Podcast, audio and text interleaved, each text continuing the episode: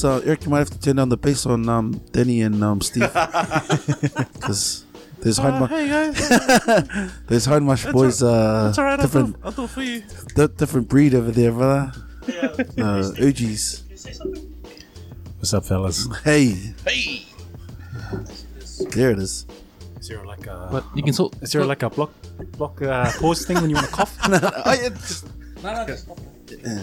So, so I'll, I'll only pick you up if you're like this. Uh, you can hear yourself how loud you are Yeah. on there. yeah. Sometimes I wish um, Roger would know that. wait, what does Roger? what does Roger do? Oh, you know Roger, mate. He's it's like he's trying to have a like a bass challenge or something. Um, So like uh, 34 deaths now in Samoa. Is it? Is it from from what? Is it me- From, measles? from, from measles. Is it, Is um, it kids or? vaccination? yeah. Yeah. Well, they think they think it is. I mean, like part of it's because um, most of those kids weren't uh, vaccinated, unfortunately, and yeah, man, it's pretty sad uh, what's going on at the moment. I blame New Zealand, eh? Because it came from here, eh? Yeah, but that's what they said, I man. reckon. They should have um, they should have had st- someone standing at the airport, just giving anyone a the vaccination before they all hopped on. That But did you hear the sad thing about it? They're like scrambling to give kids vaccinations, and they're like giving them a cheap one. no, no, Like no, the no, one no, from no. India, is it? No, no, no, no, no. from India. Yeah, that's the one. That's That's no, no, no. That's that's uh that's social media now, bro. that's um. There's a lot of you know. This the one thing that it's exposed is like instead of worrying about the what's going on in the epidemic, you've got like two sides going at it: the anti-vax and and the pro-vax, which you know, and then you've got um some pretty big personalities personalities on um on social media as well. Eh? You know, I think um Tay's Way. And she's a big, um, she's a big um, anti-vax person, and uh, also I think the one where it's coming out where um, they're talking about the cheap uh, vaccinations. I think um, Eliota Sapolu um, um, put a tweet up. I, I don't know. I'm not gonna, but he put something along those lines, and that's where everyone's really starting to heat up, and that's where that kind of, um, Mm. yeah, But that um, Frank uh, was saying wife yeah, She's been she's a big advocate of not being vaccinated. Eh? yeah. Oh, Like True. her kids ain't haven't been vaccinated since they were born. Eh? Because she doesn't believe it. Yeah, they. Um, I think part of it is because she thinks like there's some. She went off some other studies or something, and they think that it um when you vaccinate or kids that have vaccinations uh, causes autism, but they're still trying to find. Um, you know, I haven't really read up on it as well as the people going on at Twitter, where every um seem every conflict seems to be resolved these days. yeah, that's yeah. How about your kids then? Are they all vaccinated? yeah, they're all vaccinated. Like when they had that thing here, Yeah. it, was, it wasn't a problem for us, an issue for us, because we all our all my kids are all vaccinated. Eh? So Have you ever thought about not? Um, or did you hear the, the argument for not um, vaccinating them? Uh, you and Millie, did you ever um, hear about anything along those lines? nah, nah. Well, man, I'm so far away from the, what's happening around the world. Eh? Like I was telling, texting Cams when he was telling me, I was like, "Shit, is it what's happening?" Oh man, I've just been too busy at work. I've been disconnected from the outside world and knowing. But nah, I'd, I'd never thought about like um, not vaccinating the kids and that. Only because w- we've been growing up, you know, and been vaccinated and that. Do you think it's uh, a conspiracy theory that um, someone brought that, that measles here to New Zealand? I don't know. It wasn't. It was man. made I don't know. Oh, one of the boys from uh, one of the guys from work, uh, Brett. He's just what he can't get over is the fact that um, it's actually killing people. You know what I mean? That's um, scary. And he he kind of threw out this fear, like, nah, man, it, like it was man, like it was taken over to in Samoa purposely because you know they're trying to create an epidemic. yeah trying to wipe out. Uh, No, I reckon it was pers- purposely brought here. oh, yeah, You know, and because you know there's so many Samoans here that fly in, and, and it just got caught up, and Yeah. you know, and I, I don't know. Well, what about you, Steve? Have you heard? Um, do you know if there's any cases in Tonga yet, or um, Yeah, I think there's a there's quite a few cases. I mean, I've I, I've been pretty disconnected as well, so I haven't Yeah. really paid much attention to what's going on other than what I'm seeing on the news feeds. But I think I'm pretty pretty similar to Dan, just been focused on other things. Yeah, yeah, yeah. Well, like the other thing is like um, and I, I know this sounds kind of um out of it, but it's only because um the last week it was all taken with that Grace, all the all the media and all the focus was on that um case last of the British tourist that um Grace what was Oh, it yeah. Yeah. Mil- Millane?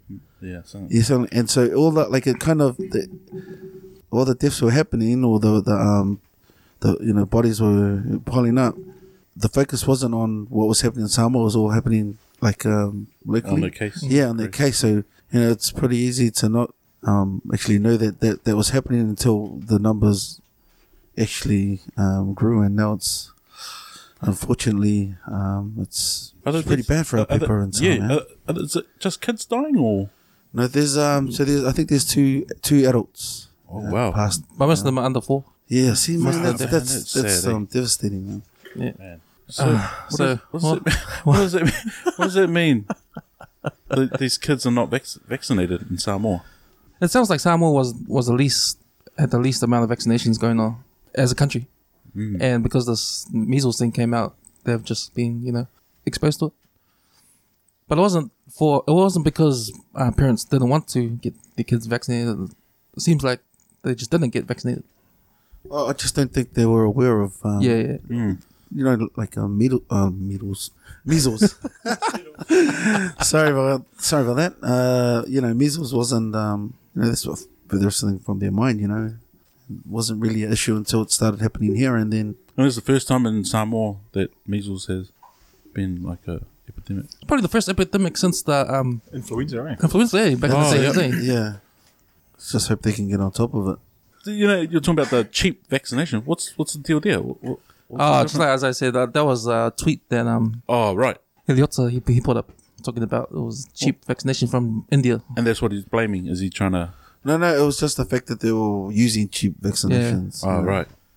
But um, there's been a lot of uh, people. I'm not, you know, still Hmm. not clued up on it, but there's been actual people going on that it's not, and it's um, actually approved by the WFO or whatever it's called. Anyway, um, just like to welcome our guest for tonight, Yes. Mr. Steve Tupper. Oh, Oh, not Thank you, all. Thank you, boys. hey, here he is. Damn man.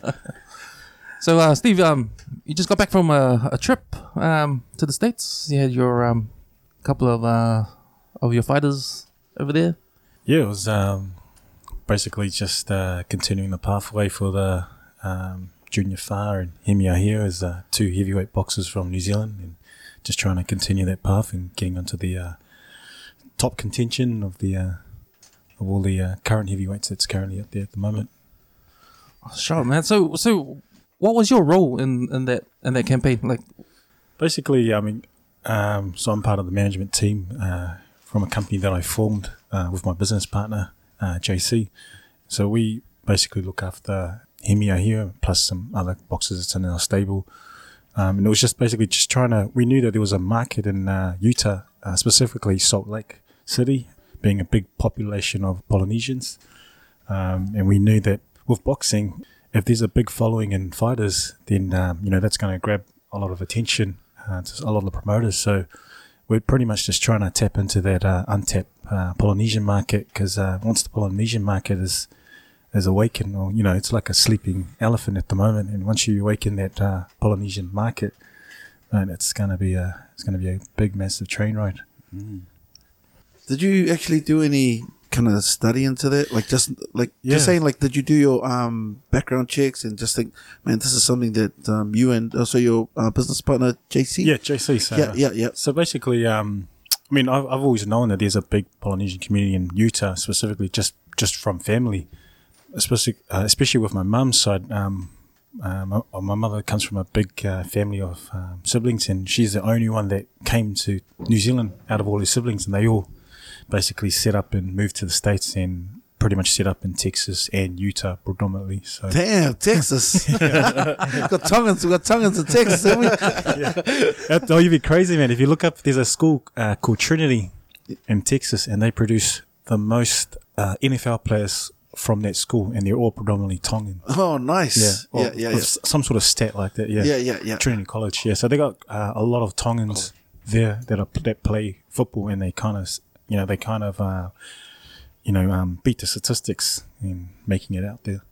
So, like, uh, what, what, what, um, so what triggered it for you? What, it, um, Um, was it just seeing like um guys here that you thought um you could? Uh, it's funny because um, I I stumbled on it accidentally. Um, I've always been in the uh, uh, the sport or fitness industry for for years, and um, and I've always um, trained in either you know uh, martial arts or boxing, whatever. And then um, and I've always I've known of Hemi. Um, specific, specifically of Hemi, and you know he was a up and comer. He was a top heavyweight prospect about uh, three years ago, and he kind of just disappeared off the radar.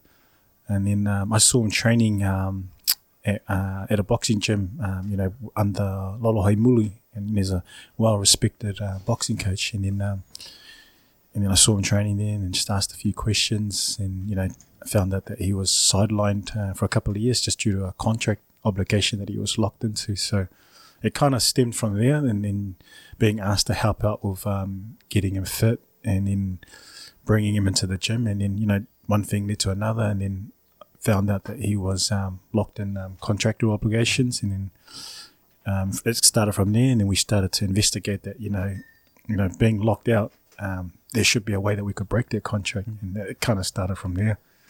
Damn, that's me, man. Yeah. So, like, uh, who was he? Um, I don't know if you, you can name them, but so who was he contracted to? Uh, well, this was all happening. Like, Um, he was yeah, he was contracted to a company called Sky Arena.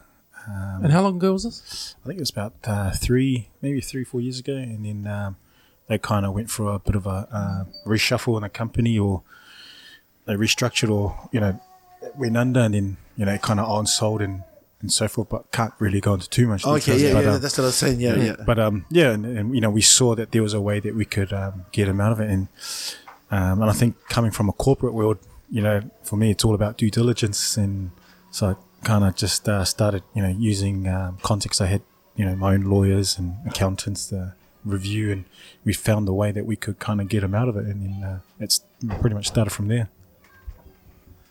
Nice man. That's um, it's funny because um, when you talk about like um boxing, eh, there's this kind of stigma with um, with boxing, you know, because um, you know that uh, all the you, you've got all those promoters um like uh, Don King and all, all those little dodgy things that happen that happen in boxing, eh? So it's like people kind of a bit weary about um, especially the heavyweight division and that. Is that what was kind of happening here in New Zealand as well? Like there's still dodgy business, you know, um, I dodgy mean- stuff happening behind the scenes. I, I wouldn't say dodgy business or anything like that. I think it was just um, probably not doing your due diligence. You know, Oh, yeah, yeah. Um, you're not checking things through. Reading the contract and that, Yeah. that kind of stuff. And I think with um, a lot of our PI athletes is that you know, um, especially if you're young, you just you get a piece of paper, you see a dollar figure, and you just sign it Yeah. um, without getting it checked. So it's just trying to educate and just uh, reiterate to you know up and coming athletes, whether it be in any kind of sport, you know, always bring people on board that you can trust. And for me, like I always have a saying, it's like uh, keep it small, keep it tight, keep it real, Yeah. and trust that circle uh, within your group to help you. So. When was that moment when you when you when you told yourself there is a niche there for someone like me to get into? Or was it predominantly like a a buying thing? Everyone doing that, like the the promoting side of things. Um, Yeah, I mean, um, when I first when I first looked at it, um, I think there wasn't. I don't think there is any Tongans or any Pacific Island.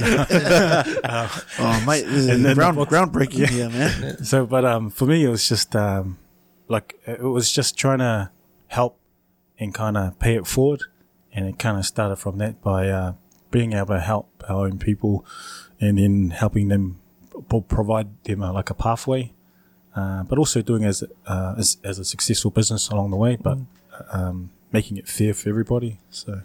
So did did you look up to anyone at that time when when you're first starting out? Were you looking up? Were Yeah, you- I mean, you- man, there was uh, man, there's all sorts of people. I was, you know, studying, um, you know, all the big players, you know, in, in the boxing scene. Um, I was even looking at, you know, you know, the Bill Gates and you know, just stuff How that they- how the how they did how they um, pretty much started their businesses and trying to execute it. So it, it has been a, a big learning curve for me going from uh, my corporate world into pretty much the sports management side. Yeah. It's quite funny because um, I, I did all this in uni and I'm only finally getting to use it now. Yeah, yeah. How how are you finding that?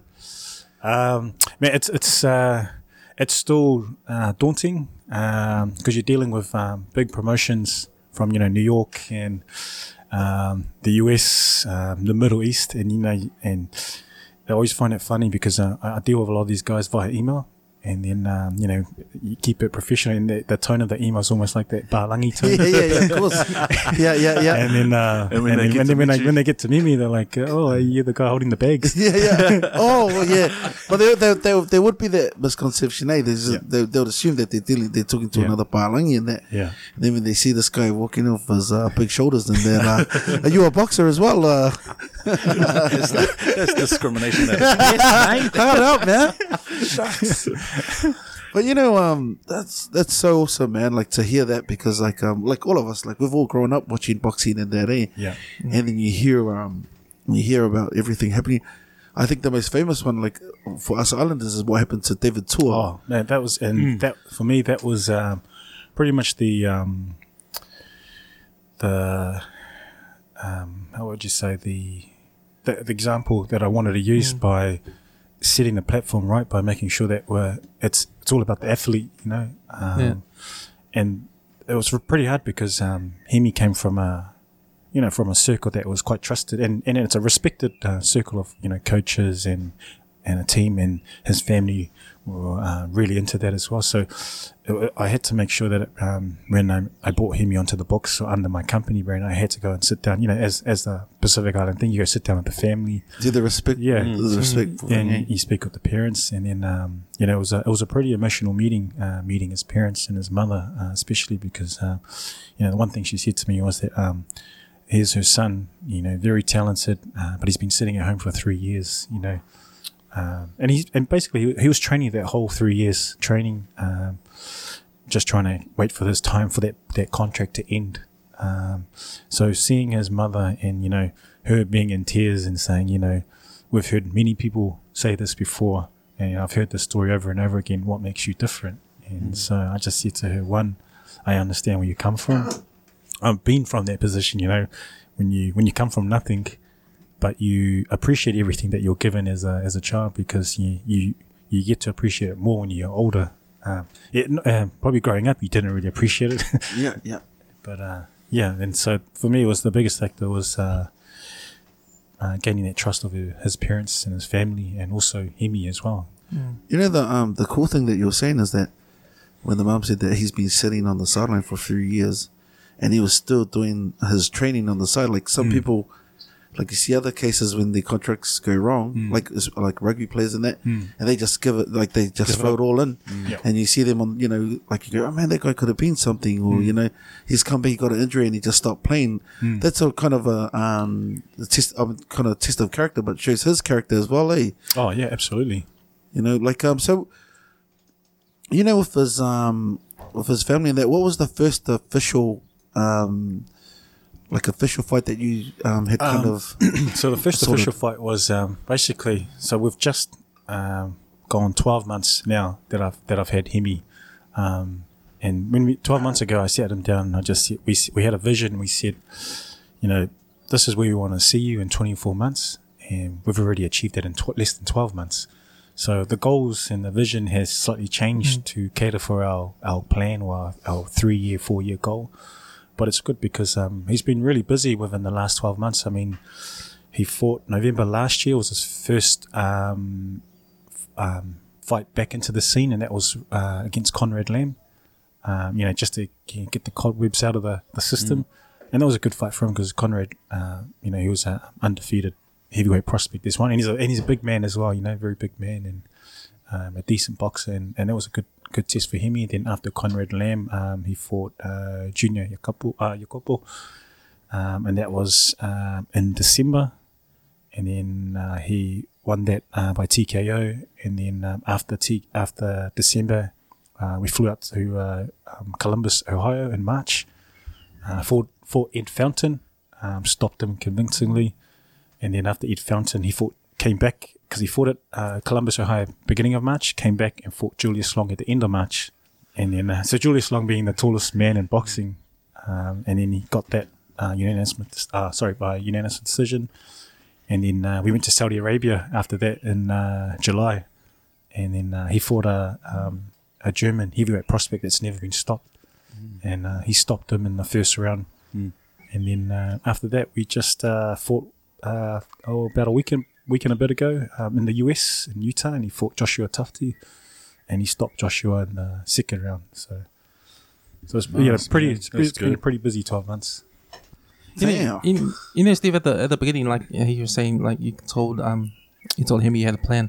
Yeah, like what was it, twelve year, 12, Yeah, we- 12 month plan? Oh, we had a. I mean, we had a. We had a twenty. Oh, myself and uh, JC, uh, business partner, we had uh, a pretty much a plan. We wanted to see him. Um, I think when we got him, he was sitting out in the rankings. I don't know if he was like five hundred or whatever it was in the world rankings. Um, and our goal was uh, within twelve months to get him within the top one hundred. Uh, he's he's now sitting in the top one hundred. I think he's ninety five at the moment. Yeah, ninety five um, in the world at the moment. And so, and the next goal is to get into the top fifty, and then the top fifty, top twenty, and so on. You know, when it comes to rankings, um, because there's so many um different boxing Yeah. um promotions. So what's the main one? You know, there's WBO, WBC, WBF. Um, IBF, IBA, yeah. yeah, yeah. So which is the um, which is the one that you really, if he gets on these these these Oh. ones, which one would you really ideally want I him to be on? It doesn't really matter. I mean, as long as he gets into one of the three main sanctions, Yeah. uh, uh, the ranking is really important. At the moment, he's now ranked um, the number one heavyweight in Asia Pacific under the WBC. Yeah, So that was a really good achievement for us to get that uh, get that ranking. Because if we and the goal is to go from there, get a ranking, uh, get a a a bout, uh, whether it be an intercontinental or oriental belt, and then challenge for another belt above that. So it's it's been a pretty good, pretty busy twelve months, but a rewarding twelve months. sounds like it, Nice. man. So what's, that's a, there was a total of four or five fights Uh, in twelve months. I think it was uh, maybe six or I, I can't. Wait, wait, one, two, three, four, five, six. Yeah, six fights. Six. Yeah, six fights Damn. in twelve months. Less than twelve months. Shucks. He's he's probably been the most uh, active heavyweight boxer Yeah, out of New Zealand, especially out of New Zealand. Oh, four last year. Yeah, yeah, yeah. So he's, so he's pretty lucky. He's been knocking them out pretty early, then, eh? yeah. That's that's the goal. Recovery's better, eh?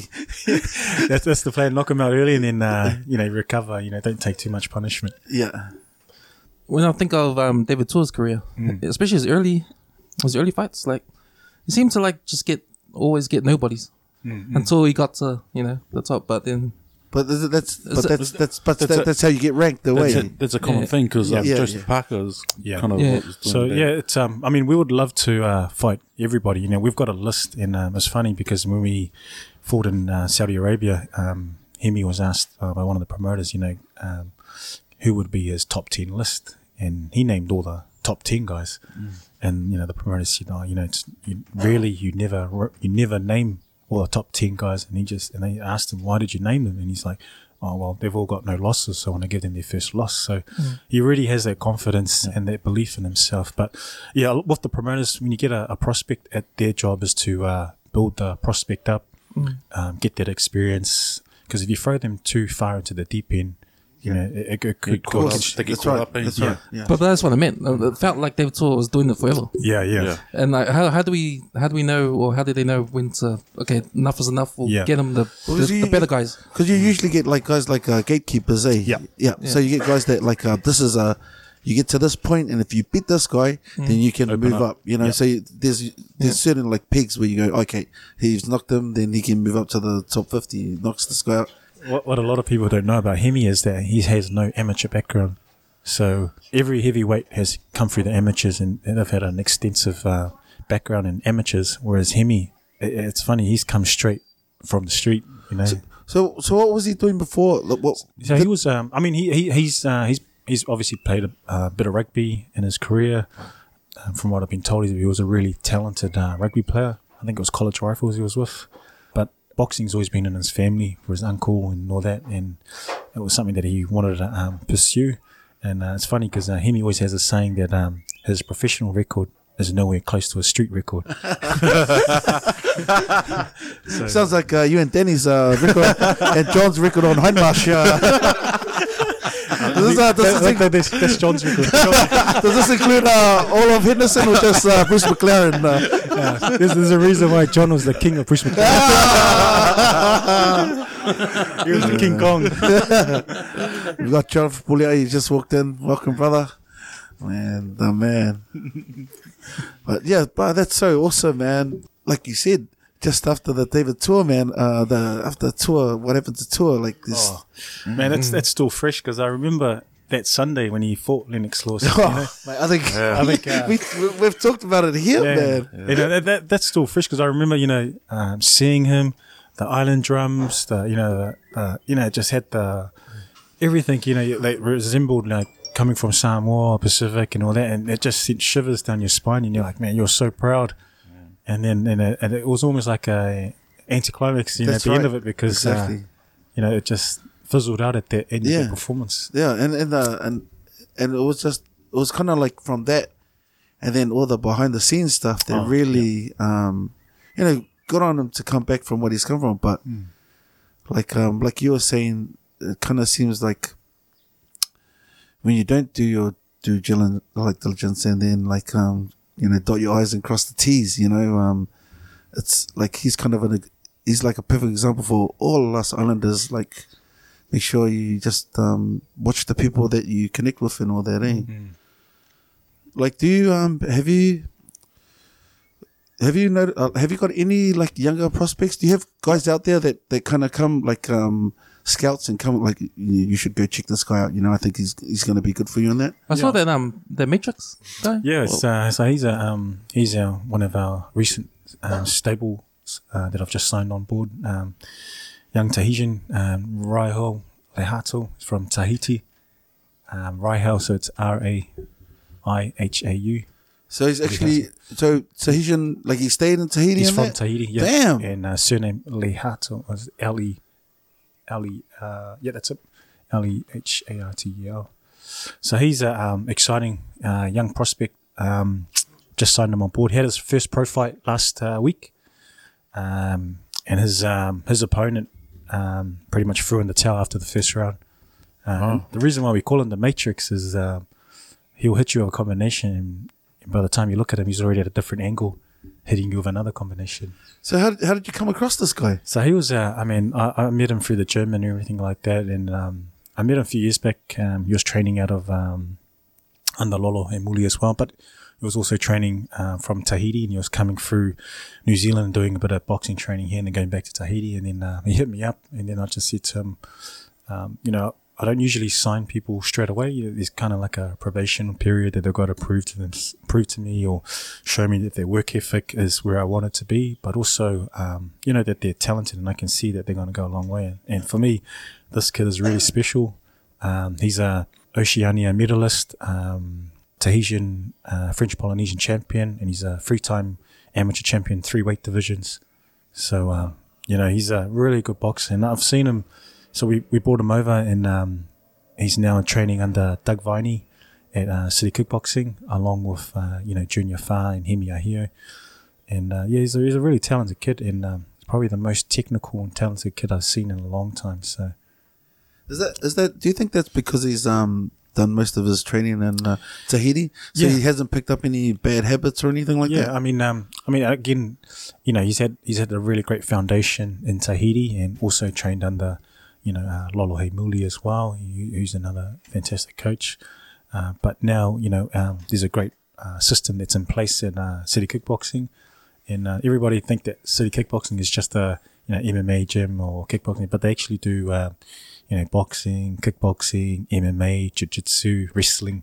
So it's you know it's uh, all different different facets. You know, when you just um like you mentioned um Junior Fa, and he's another one um that kind of sounds like he was the kind of the same situation that Hemi Ahio was, but it was uh, he he, he stopped boxing because uh, apparently I just remember when um they bought him out, he was the guy that had been in um, Joseph Parker twice in amateur amateurs. fights. Hey, Yep.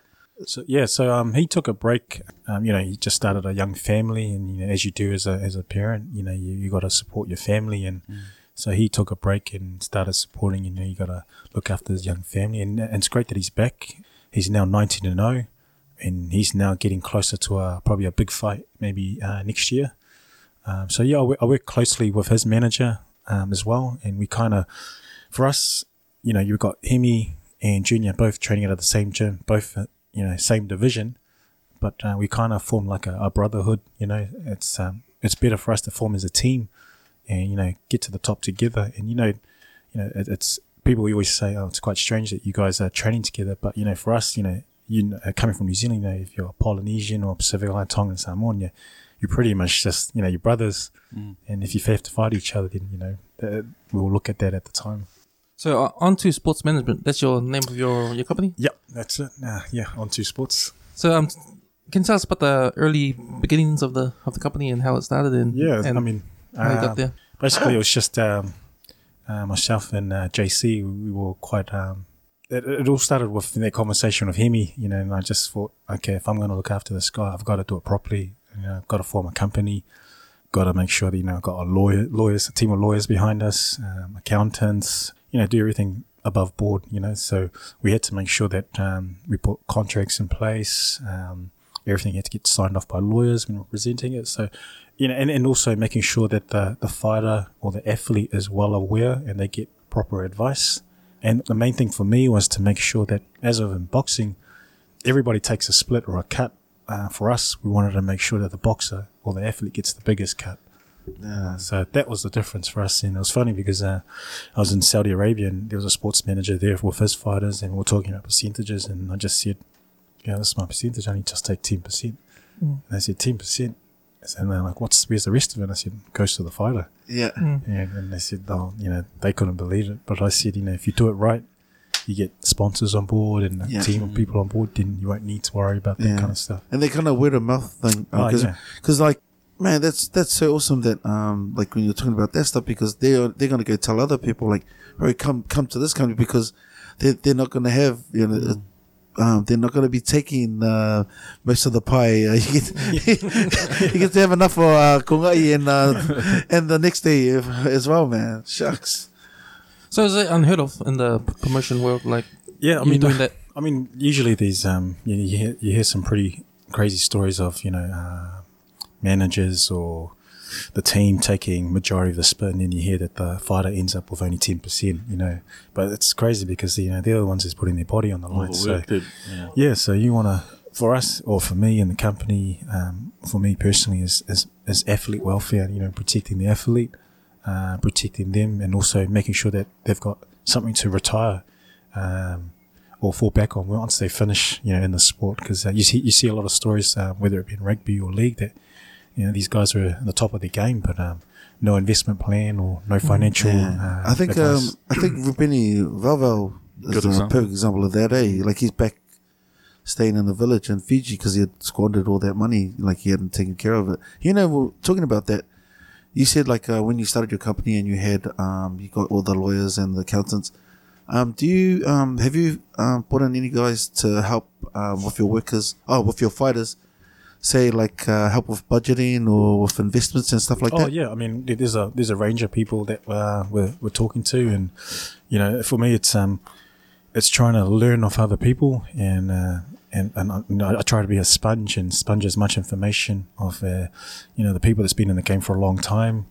Um, you know, people from you know accounting or lawyers or um, managers or promoters, and you know, I pretty much just ask as many questions as as possible so I can try and soak it in, um, and you know, learn from it, but also learn from their mistakes as well, um, and improve from there. Pretty much.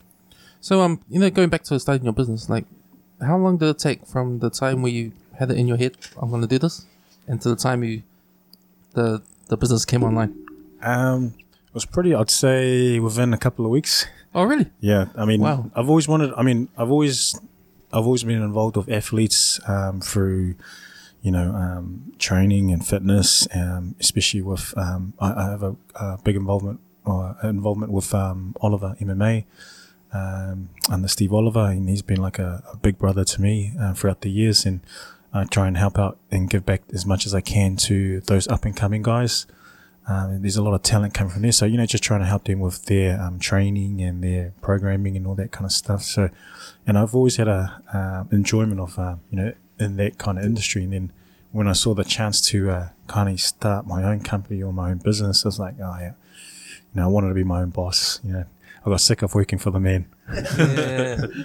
you know, um, like that's that's so cool, man. Like, um, especially like, like because we've all known each other for so long, and then, um, how was it? Because you're you're going from a paid job, a salary, and all that. Um, how did your family take it? How did your partner take it when you came to them? Because it, it's such a bold step. Oh, yeah, man. It's uh, you know, it's it's not an easy. It's, it's not easy for your family or your, your partner or your wife or your spouse because when you say, "Hey, this is what I want to do," and then they're like, "Oh, okay, another, another Boss thing." yeah, I'm gonna go be, uh, you know, yeah, Yeah. get into this and that. And, oh, okay, yeah, But um, it, it's really important to um, you know, you you um, you involve them and um, you know, you be upfront with them and honest with them and just let them know that you know this is your goal and, and for me, this is my my my my passion and you know, yeah. Yeah. and my dream. And um, you know, if, if I wasn't as heavily invested in this as, as a passion, then I wouldn't be doing it. Um, you know, some people say, "Oh, is this a little side gig for you?" But you know, for me, it's um, it's everything because I want to help see these guys succeed. And if I believe it, then and I feel it, and I, I walk it and talk it, then these guys will be the same as well.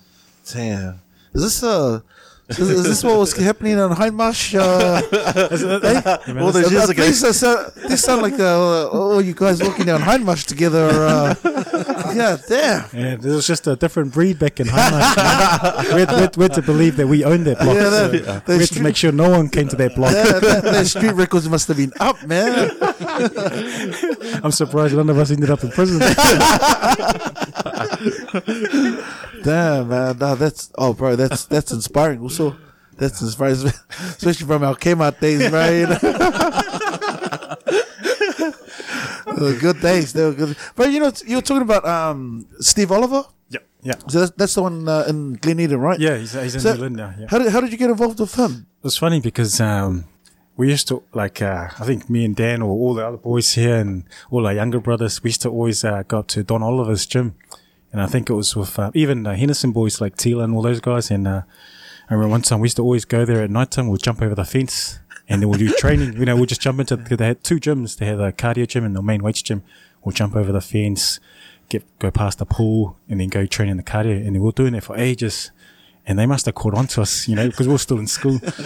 And then um, they came out and they go, hey, you know, started yelling at us, and then everybody got away. And I was the only one that didn't get away. And, you Yeah. know, and Steve was a big guy back then. You know, he still is a big guy. And he called me and goes, hey, you guys have been jumping the fence, coming here and training for ages, you know, without paying. And he gave me two options. You know, he said, um, you can, um, you know, get in trouble or call your parents. You know, as, as island kids, you don't want your parents to be called because that's worse than the police. Yeah, yeah, hard up. And then um, he gave me two options. Like he's going to call the police and call my parents, or he said, um, "Come here and train." And then uh, Yeah. come here and train for the first week with him, and then see how it goes from there. And then so I said, "Oh yeah, I'll come and train." And then uh, started training with him. You know, just pretty much that's how I got into weight training and um, trained with him for a few years. And then a, few years became a long time. And then I, I knew he would always be doing martial arts downstairs of his house. And then um, didn't realize how big it was because it was pretty underground back then. You know, mixed martial arts and jiu-jitsu and everything else and cage fighting. It wasn't really in the uh, the mainstream of um, sports. Um, and then um, I saw, one day I had a look out the window and I saw Mark Hunt walking down, Oh. walking down the driveway, and it was Mark Hunt. Was he coming to challenge uh, Hindmarsh boys? Or? oh, sorry, I thought it was, thought it was down John's driveway. yeah, yeah, so yeah. I saw Mark Hunt and uh, few, you know, saw some pretty reputable, um, you know, Pacific Island guys going down to the back of the house and training, and then pretty much asked Steve at the time and said, "Hey, what are you guys doing down there?" And they said, "Oh, we're doing, um, you know, jiu-jitsu and MMA and all that." I said, "Oh, didn't know what that was." Went to the back and then um, he said, "Come and have a look." And went and had a look, and they're all rolling at his house. And I all I saw was just guys hugging on the ground, and I'm like, "Oh, what the hell is this?" Yeah. You know, it was some sort of orgy. uh, the guys are all wearing like uh, PJs. yeah, yeah, yeah, yeah. And then, um, you know, and he's like, oh, jump in. And I said, oh, nah. And then he goes, jump in and have a roll. And then um, I said, oh, yeah. And he goes, pick anyone. So me, you know, being a typical guy, so I, picked the smallest Palangi guy in the room. And I said, oh, I'll, I'll challenge that guy. yeah. last thing I remember was uh, waking up with my legs in the air in the recovery position.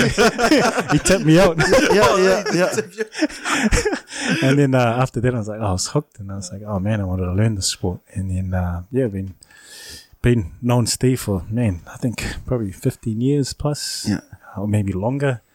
Yeah, probably longer. Than I've known him since I was in school, and then uh, but started training with him after I finished um, uni and all that. Uh, took it uh, pretty seriously, but had a lot of injuries. But I saw a lot of talented kids coming through there, and um, he's he's pretty much like the godfather of the MMA He, scene. he is a In New Zealand. in New Zealand, yeah. Yeah.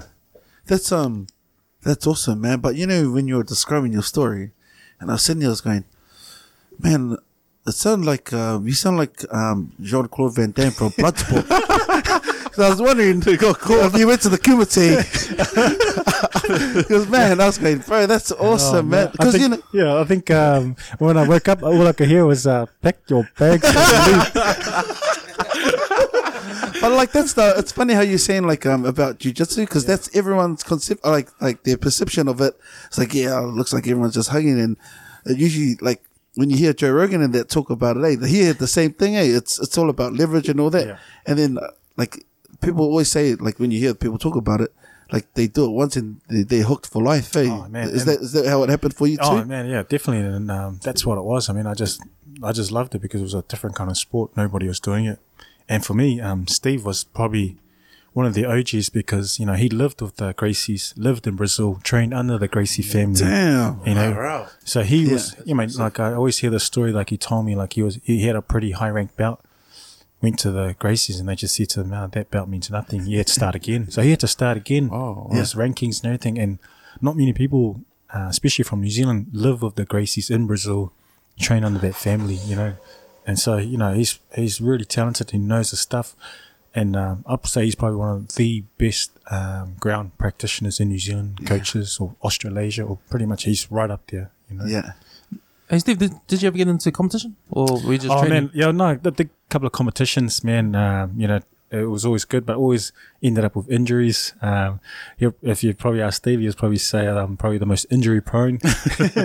but um, yeah, no, I always I always enjoyed uh, training in the jiu-jitsu, and um, he's always uh, hassling me to hurry up and uh, uh, get my rankings and my belts up. But uh, probably the longest, uh, probably the longest uh, blue belt ever in history under that club. Yeah. So, so at that time when you're at uni, what were you studying at uni? What were you doing? Um, so I was doing sports science, sports management, and uh, accounting. Damn. Hey, just um, I'm just a bit confused with one of your, your story that you're saying about uh, you know how you guys got caught, or just you. Yeah, because um, you know, us typical Hindmarsh guys are usually the first one, the fast ones, and we usually get away first. And when you see you got caught, I was like, "Hey, what happened there? Did you trip up or?" I think I was with uh, I think I was with the Henderson boys. Oh, Oh, you yeah, go. true that. Yeah, Oh, yeah, yeah, yeah. oh, of course, they would have just left you behind. yeah, but uh, yeah, probably yeah, Dan's probably right. Um, you know, every time we got in trouble, man, we never got caught. but I like that story, man. It's a cool story how you got caught and he gave you two options, man. That's that's, That's- that's, inspiring. That's that's life changing, eh? Yeah, man. Like It is. that's that's awesome, man. Like Yeah. um, it's funny because with um with the like big um explosion in popularity with um, the UFC, the MMA, uh, what's the what's the jiu-jitsu um scene like now in New Zealand? Oh man, it's um, everyone's doing it. You know, um, you, if, if you if you're going to be doing mixed martial arts, you need to have a, some sort of ground base, whether it be wrestling or jiu-jitsu. Wrestling's taking off. You know, um, as you know, Polynesians were pretty talented. Well, I mean, we're pretty gifted in terms of the grappling aspect because of rugby and league. And um, you know, when um, people come down here and they see, you know, the young poly kids, you know, grapple naturally, it's because you know they're used to playing rugby and league, and it's just a natural aspect of their of their game. So, you know, I wish I wish it was incorporated in uh, schools a lot more. you know, Yeah, yeah. Like it would have been like it would have been so awesome. Like if Steve had managed to get into um schools earlier with jiu-jitsu because like um New Zealand's kind of late on the jiu-jitsu scene, but like over in America, and that you know it's, they've been doing it for years. And, But imagine if like um in the early nineties there there was a that option of it being a sport as wrestling as well, because wrestling Wasn't Only wrestling back in the days was uh, it was Hulk Hogan and uh, well SummerSlam '89. Uh, Jimmy Fire. Jimmy Fire. you know what I mean? Yeah. You know that that, that was everyone's uh, perception of, of of wrestling. You know? One of my mates, he said he did wrestling because of that. Oh yeah, yeah, yeah. And then when he got there to put on the tie, like, hey, hey, whoa, whoa, whoa. Was? But he stayed, eh? And he, Yeah. Oh yeah, good. yeah, yeah. I remember uh, Rocky. Rocky. Um, when I was at Kelston, and he came in, he was wrestling for uh, and because of Ro- you know Rocky is quite like um, he was skinny, but he was quite, he was strong. And I was watching his wrestling. I was going, man, this guy's gonna be might be the first guy from Rhino. He's gonna go do professional wrestling or something. man, Yeah, wrestling's uh, it's definitely growing in New Zealand. I mean, we've got some really up and coming talent at the moment, and and Steve's got some really talented young guys coming through, and he's already had a couple of young guys already world, uh, sorry, win world championships in jiu-jitsu, you know, beating the Brazilians at their own game. So it's pretty good. Who's the um top? Not I know that you're talking about Steve being one of the top uh, practitioners, but. Who's the top New Zealand guy at the moment? Like, um, as in going to competitions and For winning? jiu-jitsu? and- Yep, for jiu-jitsu. Man, I'll Who, have, who are the big names that we should? oh man, if there's a, ever- All, all the up and coming ones. Oh man, definitely these. Uh, he's got a couple of young guys, um, Carlo, um, Winyata, and um, Hakaraya Wilson. They come. They're from Steve Oliver, um, Zach Bennett, um, all world champions at the moment, and all young, all you know, in their twenties, or I think Zach's not even twenty. Um, so they've all gone to the states, cleaned up, won world championships. Even the younger kids. There's a young Samoan girl in the gym as well, and she's cleaned up. She's a world champ. So yeah, this um, New Zealand's pretty talented, but it's it's, it's kind of under the radar. You know, the mainstream sports are not picking it up. Yeah, yeah, that's the thing thing because, uh, like, there's like uh, I checked the last time. There's like six uh, Sky Sports channels, and you'll think that um, before this happening, you'll think they'd still find uh, a time to, to, to kind of put this on on TV. Because I'm watching bowls. The other day, I watched bowls, and it was like uh, like a short short term of it.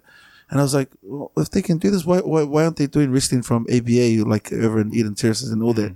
You know, why can't they find enough um, time to do stuff like that? You know, Yeah.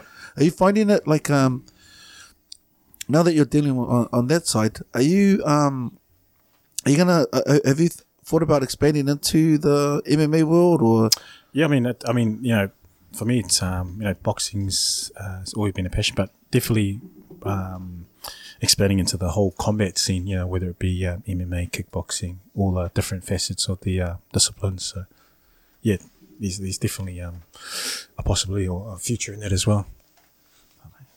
Hey, Steve, you know how um, you were training with uh, Steve and I remember um, you used to share us your videos um, of when guys get um, initiated or something and you guys have to whack with the bat. Is that, is that, is that normal? Is that, or is that just a thing that Steve made No, up? no, no. It's, it's actually normal. You know, you Oh, really? line. I don't- so, I don't- yeah, So, uh, so basically, when you uh, you walk the line when uh, when you receive your belt, and so everybody just um, um, you know, if you go from a white belt to a blue belt or another belt, whatever, you walk the line, and everybody you know whoops you.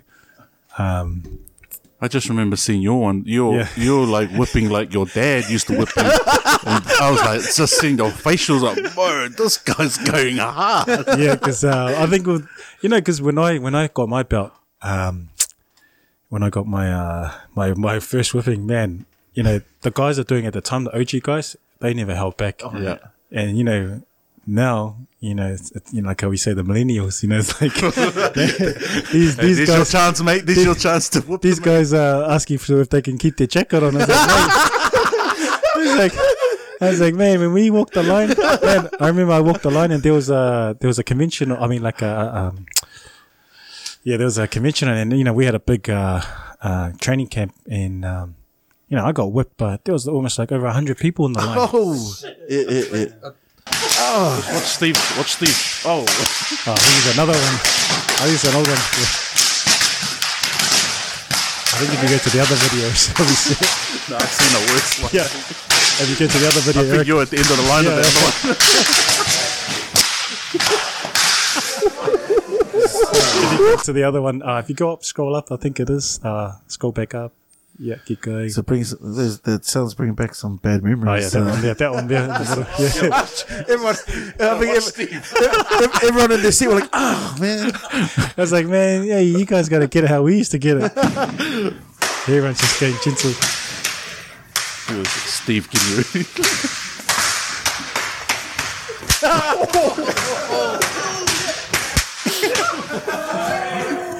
So is, is, is it back and forth?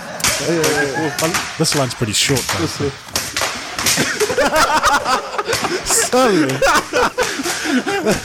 Not like someone chasing their kid down Hindmarsh. I felt like saying afterwards, I only do this because I love you.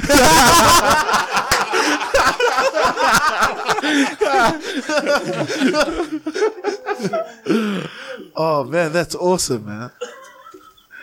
Solid. The worst one is when the girls come on and it's like, hey, you can't go gentle on the girls, man. it's equality. Go gentle on the girls. No, it's Nah, equality, man. Hey, equality. Hey, that's what they're asking, bro. That's right. Jacinda wanted equality, so I'm going to give equality. That's right. oh, man. Sharp, man. Well, we just saw that. Um, I just saw like um, I was looking at one of your photos, and um, you had a photo of um, Izzy of uh, Adesanya. Was that um, over in uh, America? Was it that? Was that a recent one, or Which one was that one? Uh, can't remember. was the one that um, Saudi Arabia, I think. Same Oh, yeah, Oh, that was yeah. in um, Saudi Arabia. Yeah, yeah, yeah. That was. Uh, oh, yeah, just go back down. So, I think it is. so did you just go over? Um, was he over there part of the city kickboxing team as well? Yeah, yeah, he came over there as support. Um, you know, he's a big. I mean, the good thing about City Kickboxing is that you know all the the whole team support each other. You know, with, wherever you are in the world, and he was. I think he flew in from uh, the states and came over to support Hemi um, on the car. and you know, it was awesome. Got to meet um, Lennox Lewis. And it was funny because I said to him, uh, and you broke my heart uh, when I was quite young. And he goes, why is that? And I said, oh, David Tua's my hero. Damn. And what did he say? What, Oh, what no, it was, it was good. It was good little banter. Yeah, yeah. But it was just a good little uh, icebreaker. yeah, that's oh, bro. So like, um, you know, the other, um, you so you met him. So who's the probably the most, um, you know, through this through your job now because it sounds like it's going really well. Who's the most famous person you've probably met through this, Oh man, uh, there's a lot. Um, or like people that you've really wanted to meet and you've been fortunate enough to meet them? oh man, I think the the recent trip, uh, just going back to Utah and just uh, catching up with family that um, you know I finally got to meet that have either played in the NFL or um, you know played in uh, college football, or whatever. So that's for me. It wasn't about being famous. It's just guys that have done really well in the family that have Yeah. Led the pathway for for our family and our cousins and our nephews. So that Yeah. was pretty awesome. Man. You know, um. Also, sorry, man. To go back to city kickboxing, um, the head trainer there is uh, Eugene. Yeah, it's uh, Eugene- Doug Doug Viney and uh, Eugene Bareman. So they're So- both Oh, they're uh, they're the um, they own the gym and they're business partners and both head coaches. Yeah. So Eugene, he's a Westie as well. eh? He was yeah, he's a West. I think he's a Massey boy. Massey high man. Oh. High, yeah, bro. I didn't know that. So man, making moves Westie. Man. Yeah, so and um and yeah, so he's and Doug's uh Doug's an Avondale boy. Oh, Yeah. Wesley and Avondale. So What's what's um Eugene's background? What, it's, um yeah, so he they all come from you know the um, Balmoral Lee Gar lineage. You know, Oh, yeah. um, under Lolo Heimuli, Yeah. um, from Lolo Heimuli from Sifu Lam. You know, so they come from that great lineage of uh, Mm. fighters. You know, and, and um, when you think about that that lineage, you know, you, you think about Ray Sefo, uh, Jason Vamoa, Mm. um, Jason Suttie. Um, there's so many names. You know, the Sefo brothers. Uh, yeah, and um, you know, Doug Viney. You know, Vicious Viney, Tristan, Mike Angove. You know, it's just a massive uh, history of um, fighters that come from that lineage. And I think uh, Izzy and all these other guys now, I think they would probably be fourth generation Lee Gar or fifth generation. I can't remember, but I remember Mike was talking about it, Mike and Doug. And someone needs to make a documentary about that, man. yeah. Like, cause I there, because if you look back, like um, all those old K one, um, Mm. the early um, Ray Sefo fights and his brother Ronnie Sefo and all that. There's and you see them. They were always fighting out of um, the ESP Stadium and all Yeah, that. You yeah. remember the old stuff Yeah, and yeah. that. Yeah.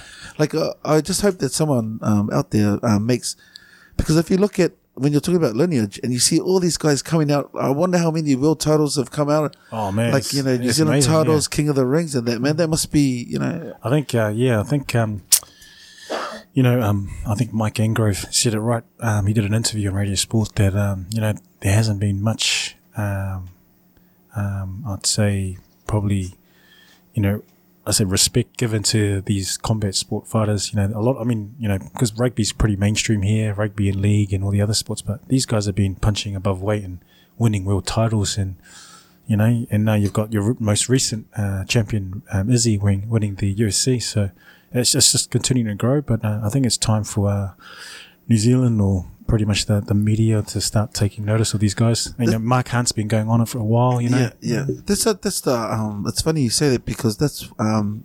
You know we've got um we've got the middleweight um UFC champion of the world, and when when it comes to um, combat sports, it's only boxing and, and UFC really Yeah. the main. And you you never see him on um the Herald or you know. It's always some under like um you know uh, he's not the main um headliner, and when especially I remember um after he won the fight against uh, Rob Whittaker, and it, it- you you'd have to like Google it to think when you'd think it, it, should be blasting on the radio on Mm. the on the TV and all that, and then that's the disappointing thing that like media still kind of looks like they kind of like look down or kind of Yeah. frown on that. Yeah, and these guys, I mean, these guys are massive overseas, but you know, um, yeah, I mean he, he just came on, he just came on the biggest um, um, podcast in the world. He came on the Joe Rogan Experience. Yep. And if you you know if you come on that, you know you, there's that the audience is there's millions in, of listeners out there, man. Hmm. You know. And especially the stuff he was talking about, man. It was uh, if you if you listen to Oh, that, yeah, man. I mean, the great thing about Izzy is that uh, you know he believes it, you know, and when you believe it and you visualize it, anything's possible, you know. And as soon as you start doubting yourself, that's when you're gonna. That's when you're, you know, you're you're actually not doing well when you start doubting yourself. So, so what's- next uh, with uh, Hemi? Hemi Um, yeah, so we got um, some pretty. Um, we'll probably he'll probably be fighting again early next year. We've got a couple of uh, possible fights coming up.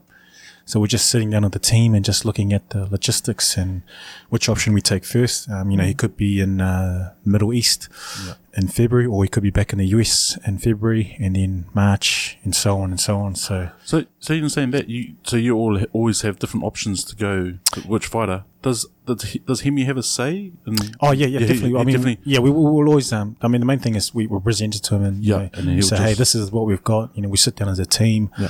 Uh, the coaches will look at it, the managers will look at it, and you know, we've all got to feel comfortable with each other. You know, we can't just say, hey, you're fighting here. This you know, guy, go. yeah. It's uh, you know, it. it's it's it's, it's got to be a you know, team. a team team decision, and uh, and we always bring it back to the table. You know, uh, with the team, and that includes the fighters and the coaches uh, and and and you know the managers as well. So how does the process work with um with potential fighters? I mean, uh, you know, I've, I've had quite a. Um, I mean, basically, it's um, you just don't want to sign any um, any person because you know uh, you're, Mm. you're giving up valuable time that you could be utilizing for um, your current um, athletes. So so, say let's say like three names come in. Do you have, do you have to look at who they are? Yeah, I mean, Do you, got to you got to analyze it. Yeah, yeah. Um, you, got to go through a, a review review process with them. Yeah. you know. And, and main thing I always ask uh, when I sit down with somebody is I say, hey, um, what do you want to achieve out of this? Um, you know, and sometimes you'll hear somebody say, I want to be a champion of the world, and then I, I say to them, okay, so what are you going to do to get there? You know, so you know, you, you know, what are you going to do to get there? What are you prepared to do to get there? Because there's a lot of sacrifices, and you know, just by saying you're going to be a champion and then not turn up to training and and not do any of the other things that you're required is you're not going to get there. So I, I try to make it pretty black and white for them in the beginning uh, to let them know there's there's no shortcuts. Um, you know, nothing's given. You know, and you know, you really, you know, you basically got to you got to put in the work ethic as well. And how about um opponents? How do how do they come in? And- yeah, so there's um and usually there's a, a matchmaker uh, from the promoters, and they will provide a list of names, and then we will look at those list of names, and then um, you know we'll say, okay, yeah, this will be a good match, and we'll go back and, and just kind of going through like a rev- uh, uh, a review process with both both camps, and then both agreeing to the terms. Uh, but I think now with Hemi, with um, some of the fights he's having, you know, probably a few people will start to stay clear away from him. And now that there's more footage of him available online, because um, there wasn't much footage available for him, so you know people will take the fight and then find out after. but they're but they're looking up. yeah, oh shucks! I wish I'd watched the video before I uh, jumped in the ring. You know. yeah, yeah. So yeah, it's uh, it's it's it's definitely a it's it's a process that you go through. And talk, talking about opponents, um, and and the process, you know, just watching all um other fights like David Tua and Shane Cameron, those kind of fights, and they had that um, you know, fights always have that beef. Yeah. You know, is that is that is that part of the process? Like, is it Oh, yeah. controlled? Because I remember, I remember, David Tua saying in the, in the in one of his interviews, he goes, you know, he was telling Shane Cameron, you know, there's ways and then there's ways, Yeah. and it kind of felt that what I understood was that Shane Cameron just came out and just went blah instead of you know being controlled kind of beef with just letting him know. I don't know if that's true or not. Yeah, I, I, I guess um, what they're trying to do is they're trying to sell the fight. You know? Yeah, Yeah, yeah, because you got to sell the fight, and um, if there's no bums on seats, then, then uh, you know Yeah. there's no sales and there's no profit, and you, nobody gets a piece. So yeah, you have to sell it to a certain aspect, and I guess it's up to the fighter. You know, Um, there are some fighters that just kind of you know stay humble and Yeah. do their thing and let their results speak for itself, and then there's those fighters that can sell it and back it up. You know, and people that I think that they can sell and back it up is Izzy. He's one of them. You know, Yeah, He- yeah, he, can, he, He talks can- it, he speaks talks it, it, he can walk it. and he can walk Yeah. it, and he, and he Yeah. backs him up, and he and he, you know every everything that he says says that you know he always delivers. So, Yeah, know, that's, that's is, awesome. is that comes down to you guys as well as as well as the fighters as um, managers as well. You guys, um, I mean, like we we don't really. Yeah, Would you would you encourage I mean, yeah, would you? like that? Would you encourage the trash talk even if there was? Would you? I, know, I think with our guys, um, it's not really in their Yeah, um, yeah. psyche. They make up- Yeah. okay. Yeah, I know. you know, you're being um, being. Uh, especially with the Pacific Islanders, you know, Yeah. it's it's it's, it's, it's, it's yeah, quite hard It's for them. humble. Yeah. it's. So you know, with, even with Hemi, um, every time he goes to the way, and he's always smiling, or Mm. you know, he's just you know really relaxed. And in, I mean, uh, one example was when we were in Saudi Arabia, and you know, that guy that he fought, you know, he was hitting heavy pads, you know, really flexing, you know, and just being, you know, you know, the alpha male. Yeah. Hemi comes in and just you know smiles. He looks smaller, just shadow boxed in all his uh, media workouts, whereas the other guy's hitting the bag like you know he's hitting it like a truck. and then uh, everyone's like, you know, everyone's telling us, "Oh man, you guys are in for trouble," and we're just like, "Oh, that's all right. We we know what Hemi's Relax, capable of." yeah. And then uh, yeah, and then Hemi showed everybody on the night. yeah. Did you tell him about um your TV appearance? Did he know about your background? Can, can you tell us more? About, I mean, um, what you're talking about. Uh, I'm not too sure if he uh, Steve wants me to share this with him, but I remember I was watching um, watching TV two uh, several years ago, and I and uh, and uh, Fresh I think it was Fresh TV, wasn't it, uh, Steve? He's just laughing. You know, He doesn't know. and uh, I was just watching TV, um, having my bacon and eggs as uh, my sa- Saturday routine. I saw this guy, no t-shirt on, eh? Uh, mate, I've seen that chest before. I've seen it running through the streets of Hindmarsh. You're not you know- mistaking him for his brother. No, oh, hey, man. So, you know, he made it before, you know, he was on Fresh TV before his brother. So, you know, he, he's, pa- he's paving, he's paving the way for him.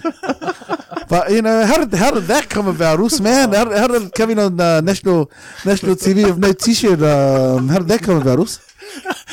Oh man, Oh, sorry, was it, was it, wasn't I supposed to share that? everyone, he wasn't everyone, everyone, that, man. yeah, everyone go on YouTube, uh, look up Tongan, Tongan tattoos, and uh, yeah. Anyways, bro, um, indulge me. Tell me how, how that came about. oh man, oh, man, because it was just um, uh, I got some tattoos done by uh, Tongan artist uh, Carl Cocker, and then uh, we're just at the studio, and then um, I went back to get some touch ups, and then um, um, Fresh TV came in, and they just said, "Oh." Well, the way they told me was, you know, we're just going to do a little, ask you a few questions, and we originally did it in the in the uh, tattoo studio. You know, we just I just um, standing there and had a top on everything. We just talked about it, and then, and I thought that was it. And then they already filmed it, and then I get a call later, and they're like, "Oh no, that um wasn't good enough." To so they said they wanted to reshoot, and then I was like, with "Oh uh, with baby oil. In it. sorry, sorry, man. Sorry. Go ahead. Go ahead. no." we- so we did a reshoot, and then um, Did you do some push-ups before you go into the? Be honest. Be honest, man. Did you do a couple of arm curls?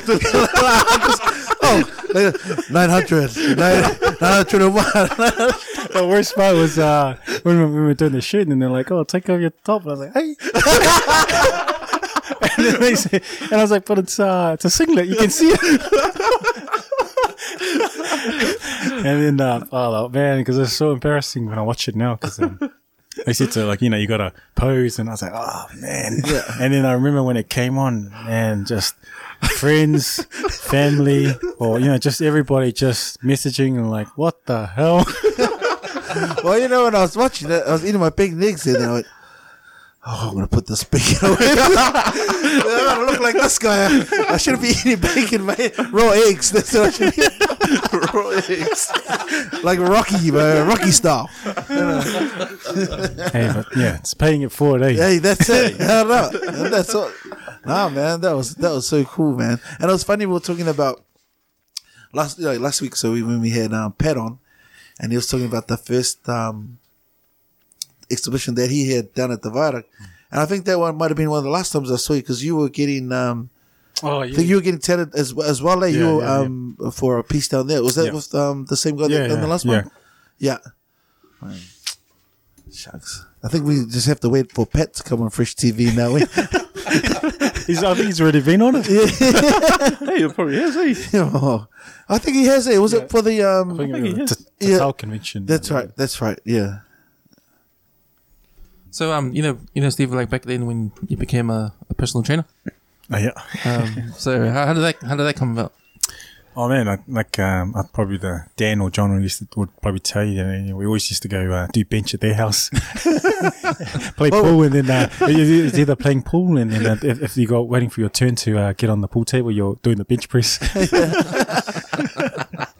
So how many of you guys would usually be there, man? oh man, it's Oh, everybody man, on this, the whole heaps. street. Yeah, Yeah? yeah. Yeah. We had We had the a we full had, garage. had our family, like the the Tapa family, the Fipuliai family, the Vais, uh, pretty much everybody and the whole street. Eh? And we pretty much just come and hang in the garage and just play pool table, and then um, pretty much um, you know you'd be lifting the bench, doing dumbbells. Even the sparring sessions. Have a turn. Yeah, so who's up next? Yeah. I guess just things that you do when you're growing up. You know? yeah. Were you um like it's it's it's cool how you said that. Like, do you look um look back at those um your your growing up years like in Hindmarsh? Do you think that um kind of uh, molded you, like the little things that you picked up there, like Oh. going to these guys working out like at a, such a young age? Because you know, Oh, yeah, man. I think uh, growing up, you know, because we were the younger ones, and we used, used to always look up to John. You know, he, him and his crew. They were the older guys, and they were pretty much the well, you know, kind of like the gatekeepers of our block, Yeah, our, yeah. our neighborhood. yeah, And so we all wanted to be like those guys, and then, uh, then you know, then you had Dan and all these guys and all the other boys, and so we pretty much we had a pretty tight uh, street, and and that's why we, you know, we always had that name. and We carried our street name with us wherever we went. Hold up, man. But uh, no, it was good. I mean, you know, just um, I think we all had similarities growing up. You know, we all our parents migrated from the islands. They wanted to provide a better life for us, and you know, they worked the long hours. And sometimes when I look back at it, and I think, man, sometimes we were a bit um, ungrateful or selfish because you know all the things that our parents are doing. You know, the night shift work and um, working the long hours, and we'll be out mucking around. You know, when you should have been doing a bit better in school. no, it's, it's funny you said that. Like, I think that's we we- we've brought it up a couple of times. Like, um, like when we were growing up, um, you look back at it now and you think, man, how did they how did they manage? Because you know, look back at if, if you look at the stats in that and like uh, incomes in that, like um, I don't I don't remember feeling like I was ever poor. no, no, I mean, yeah. But I, I just, I, you know, I just had a love for life, and my parents were like they made it that way. You know, Yeah. whatever they didn't have in money wise, they made it with just the Yeah. amount of love they showed. yeah. So like, it's cool that you say that because that's what it, you know. uh, Starling felt like that, and I know behind Hindmarsh just having the boys and that too would have been, you know.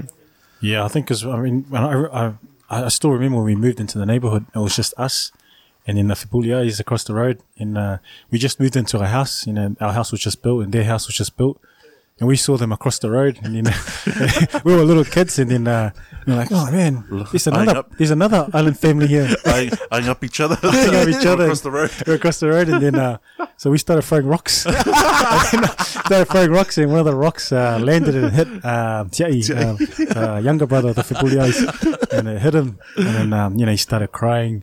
Then my mum heard, and then she came out and she started whacking us.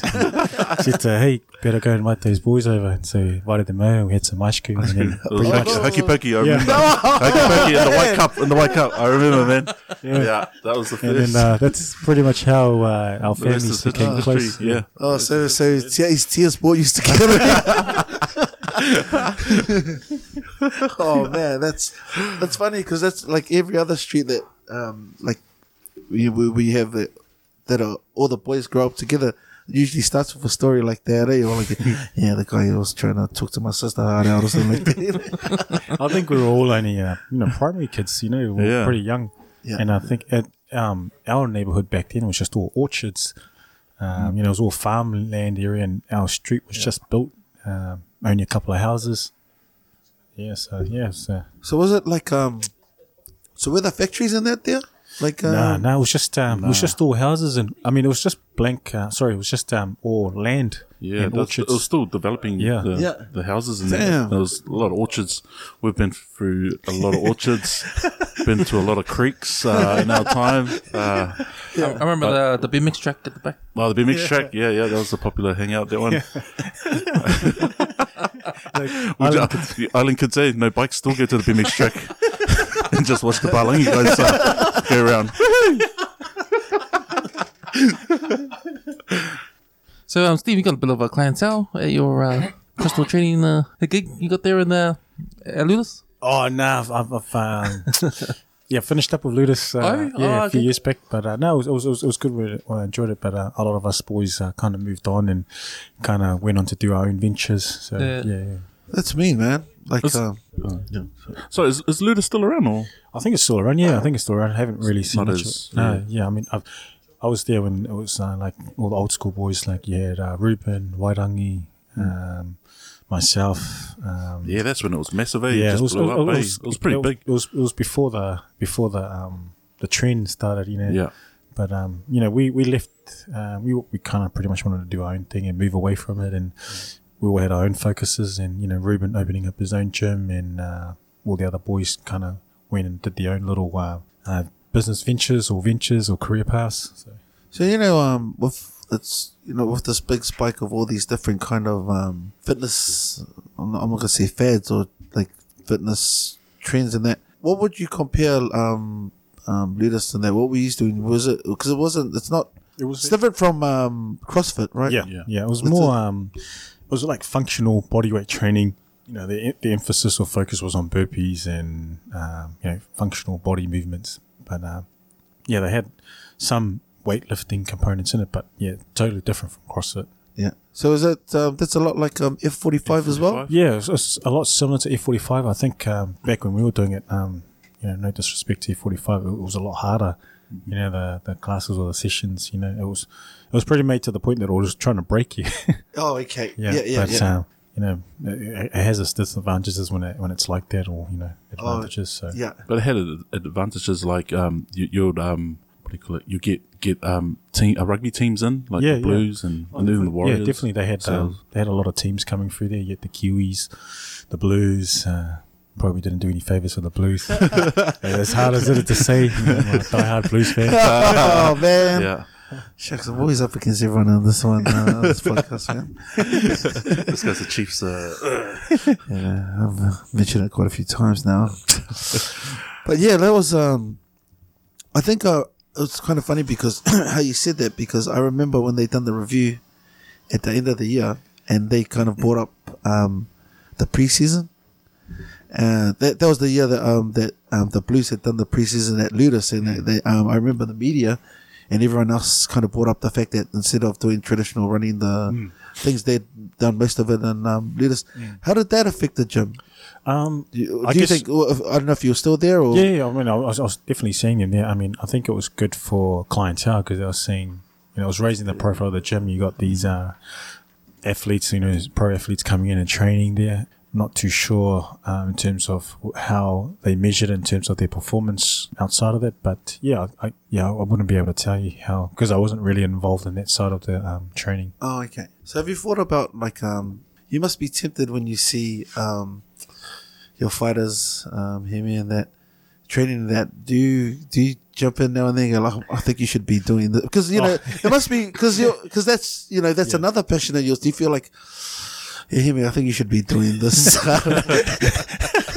no, I'll, I'll, I'll leave that to the. I'll leave that to Doug. You know, I'll leave that to the coaches. Uh, you know, uh, I just you know, for us, we try not to step on each other's um, roles. Yeah. You know, so you know, the coaching role is purely falls on the uh, the coaches. You know, Doug specifically. Um, anything when it comes to the managerial side or you know contracts or paperwork that you know that comes that's my end, and I do all that kind of checking and due diligence and working a lot closely with uh, Junior Fa's manager Mark Keddell, um, as well as JC, um, and just basically using all our contacts. But yeah, we we try we we, we don't cross over each other's paths.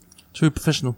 True So professional. stay, stay in your lane, eh? Yeah, pretty much. I, I, uh, uh, and saying that, I saw you taking um, Hemi's gloves off, and uh, we just stepping in for Doug. Or That's funny because um, cause, uh, so you can have three people in the corner, you know. Yeah. So uh, it was myself and Doug and Mark and Hemi's corner, and the reason why Doug had to rush back to the back was because Junior was on straight away, oh right, so he had to rush back to the back, get Junior prepped, make sure he was fully warmed up, and come back out.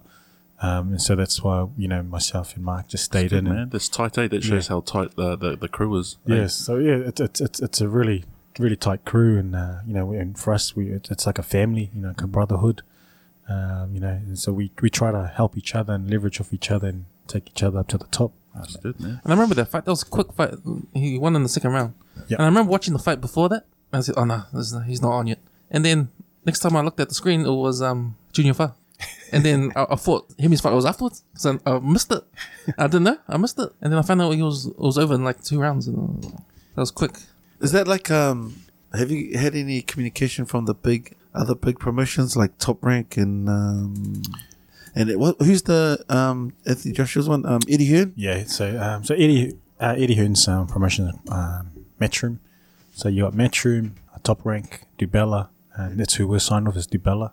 So uh, Hemi signed with DiBella for the next three years. Oh, oh, so, so you um, is that how it works too? So you actually sign with um, promoters as well. Yeah, so we started with Oh, the yeah. promotion company. So they, Yeah. That promotion, that promoter has a stable of fighters, and for us, our goal is to make sure we stand out um, amongst those stable of fighters. You know, so that's why it's very important for us to go back to Utah. You know, that that, that base there and, and build that as a second home, because we know that poly community is massive over there. So how was that trip, uh, Steve? Oh man, it was awesome. Um, What you guys get up, get up to um, Oh. after the fight and before the fight and stuff? Uh, before the fight, we did a lot of a lot, a lot of uh, meet and greets, uh, meeting a lot of the uh, local um, businesses, but as well as the local um, uh, poly communities. Um, you know, football's pretty big over there, uh, so you know the boys were really welcomed, really awesome by uh, BYU and Utah. Uh, we got to spend time with uh, BYU. Um, you know, got a private tour. The boys were able to actually walk on the field, spend time on the field with the coaches and the players. Uh, we even, uh, yeah, so pretty much at BYU and Utah, they really looked after the boys, and just the whole uh, community in the in the city looked after the boys. Yeah.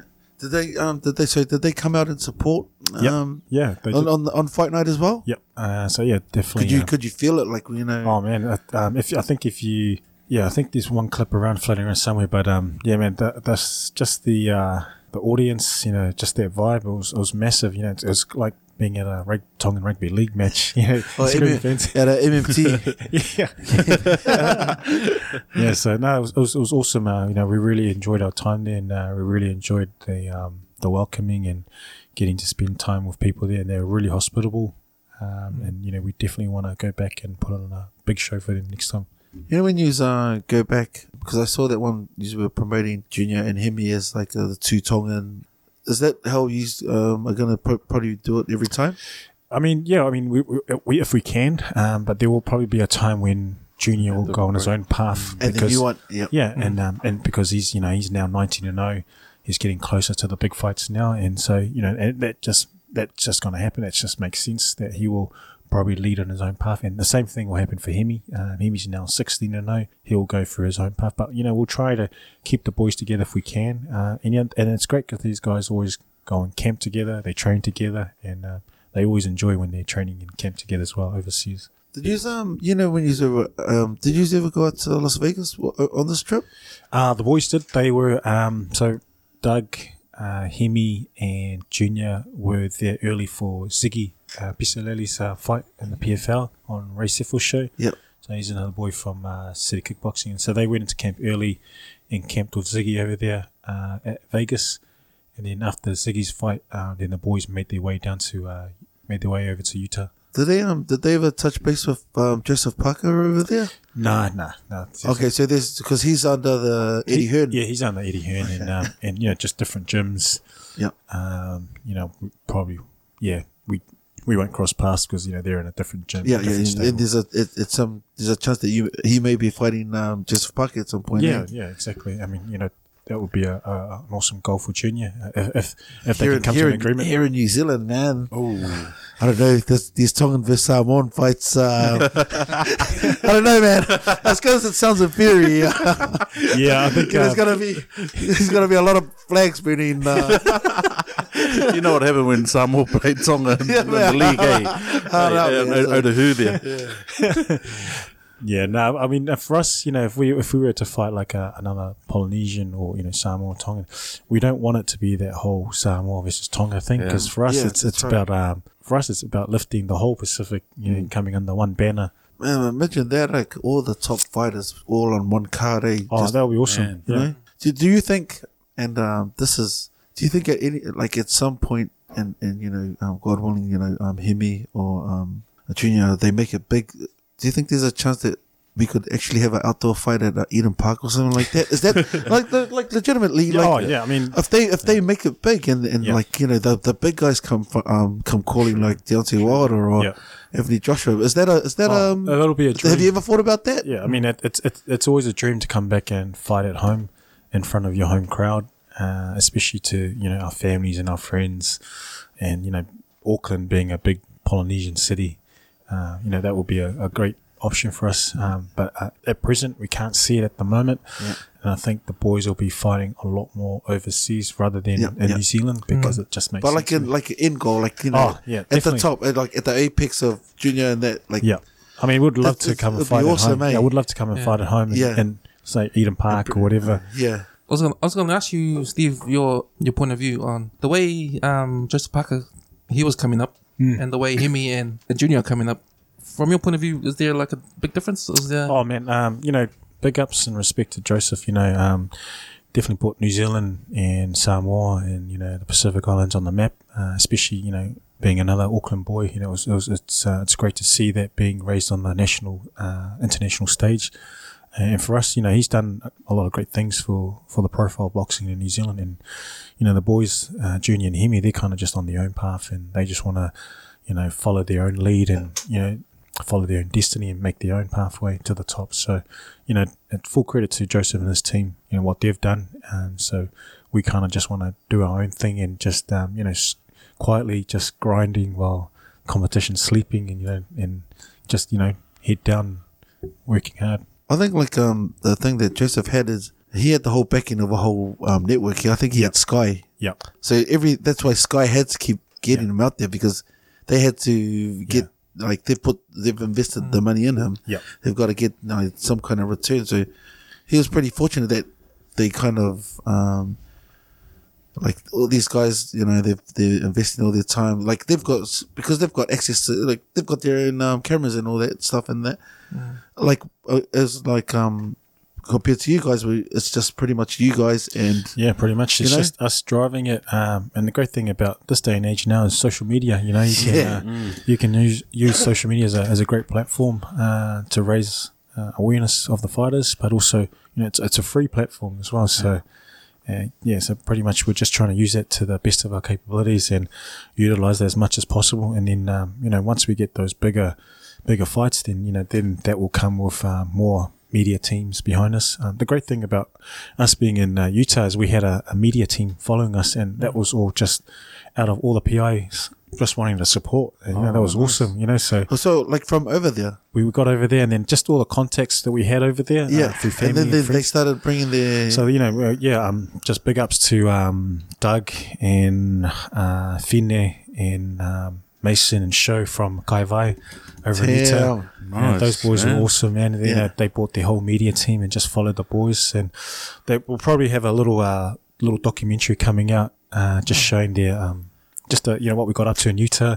But yeah, those the support was awesome, and especially to the guys like uh, Elone Funua and uh, Fui Vakapuna from uh, Utah. Those guys were instrumental in helping our campaign, and it's good to connect with those guys, you know, and also meeting the uh, Attorney General as well um, in uh, Utah. He was a big supporter of us. So just you know making connections in the right places. That's awesome, man. Damn.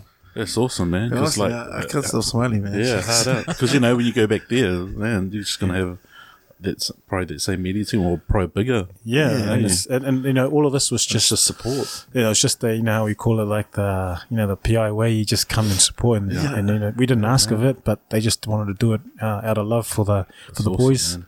Uh, so that was awesome, and you know now for us it's just um, you know just remembering all those people, and uh, for us we always remember our day ones, Mm. uh, and we always have it, a saying, uh, you know, when we eat, everybody eats. Yeah. know. Nice. Is that was that a Hindmarsh saying too? Is, it? is that is that where that came from? hey, who's eating tonight? They were all eating.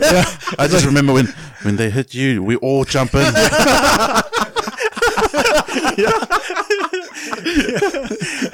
Oh, was this down at Henderson Square? Or? Did you hear about that one guy that, um, that took on twelve guys? Did you hear that one? no, I haven't heard. Ah, he got a hiding. Yeah, unless unless, uh, unless he's uh, boxing for this guy, then. Uh, oh me, man, Henderson Square, is it? Hey, that's the that's the real school of hard knocks. Hard know. out, man. Hey, uh, I think that taught me more than uh, in life than university. Street smarts, hey, street smarts, bro. Life skills. That's it, man. Oh, wow, this has been awesome, man. Like straight up, just getting to know, like, um, hearing all this other, the other side of it. Hey, you know, like, um, like you kind of have, um, you hear about stuff, but not just to hear it, like the way you've put it, and just to see you following your dreams and that. Yeah. You know, Awesome, man. that's Inspirational, awesome, man. It's you know. Are you gonna write to um to Brett, our manager back came up.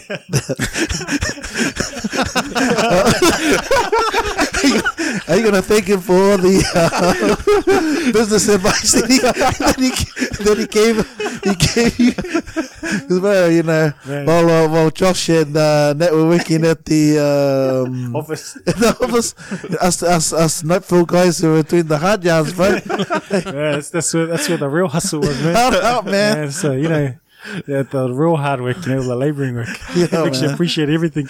like we we like it came out eh, like um like all the um floor stuff they used to like wear uh, white shirts white shirts ties and all that that's uh, behind the scenes guys all black t-shirts and uh I still got my black t-shirt.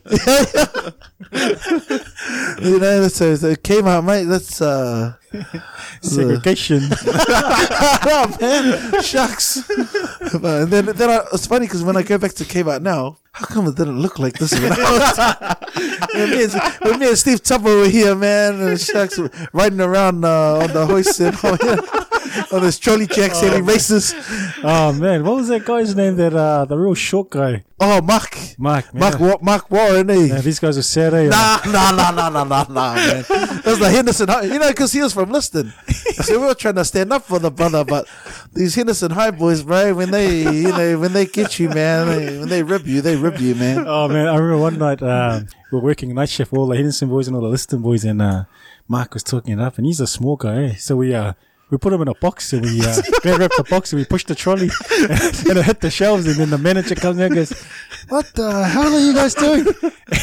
he looks at Mark, and Mark's coming out of the little box, and he starts you ripping it to Mark. yeah, but you know the thing is, the thing is, but this is how you know, you know, how, how we do it. Listen, hey, he didn't snitch. yeah, the man, you gotta be squealing. but nah, man, you know. But I think it's because you know, um, I think me and John and all the boys were probably at the back working hard while these guys were wrapping Mark, Mark up in a box of glad wrap, bro.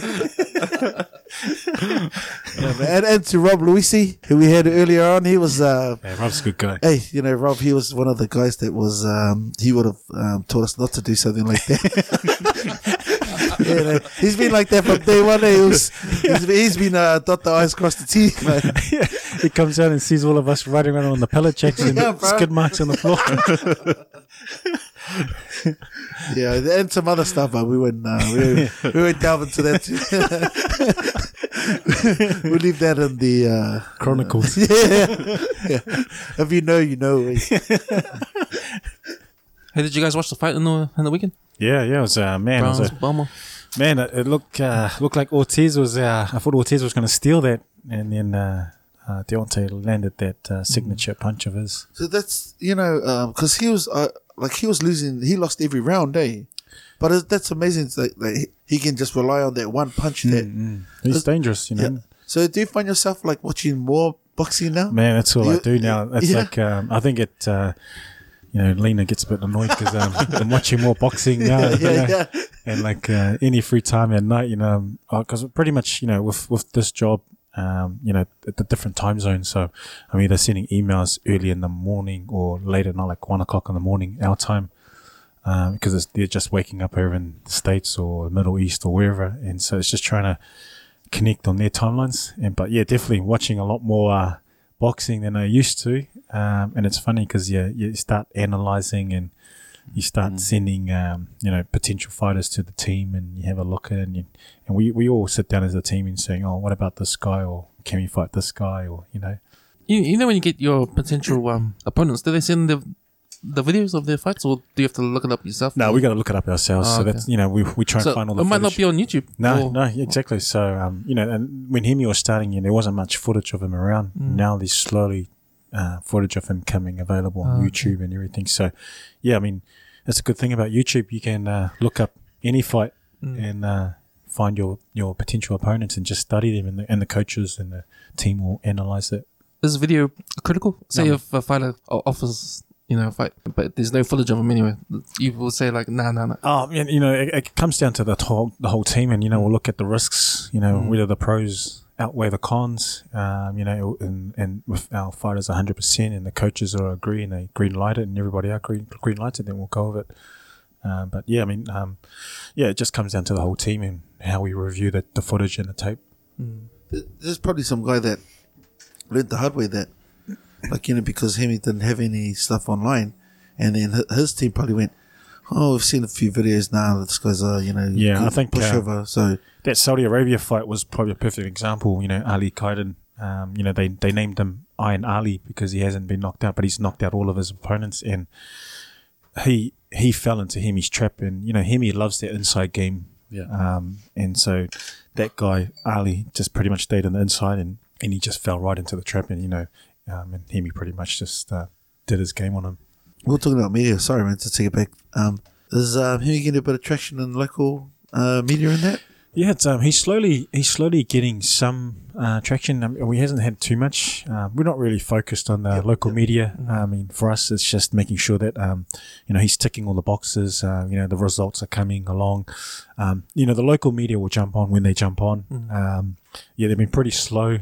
Uh, Yeah. at this point, but you know we're not. We don't. I mean, like I'm not really focused on the local Yeah. media. Um, So there hasn't been a definitive interview with Hemi yet. As no, yet. no, there hasn't. Okay. I mean, I the only people that has interviewed him is the uh, you know the, the poly media groups, you know, Yeah, like the Niu of course. FMs, Yeah. five thirty one PRs. Oh, and- nice. so you know we we we give We up look to after each guys. other, eh? Yeah, you know, Yeah. so you know, uh, uh, especially Brian uh, Singala from uh, five thirty one. Yeah. He's been awesome. Um, Mont uh, from um, Um, Niu F- uh, Niu FM? Niu FM, yeah, Yeah, yeah, they've been yeah. awesome.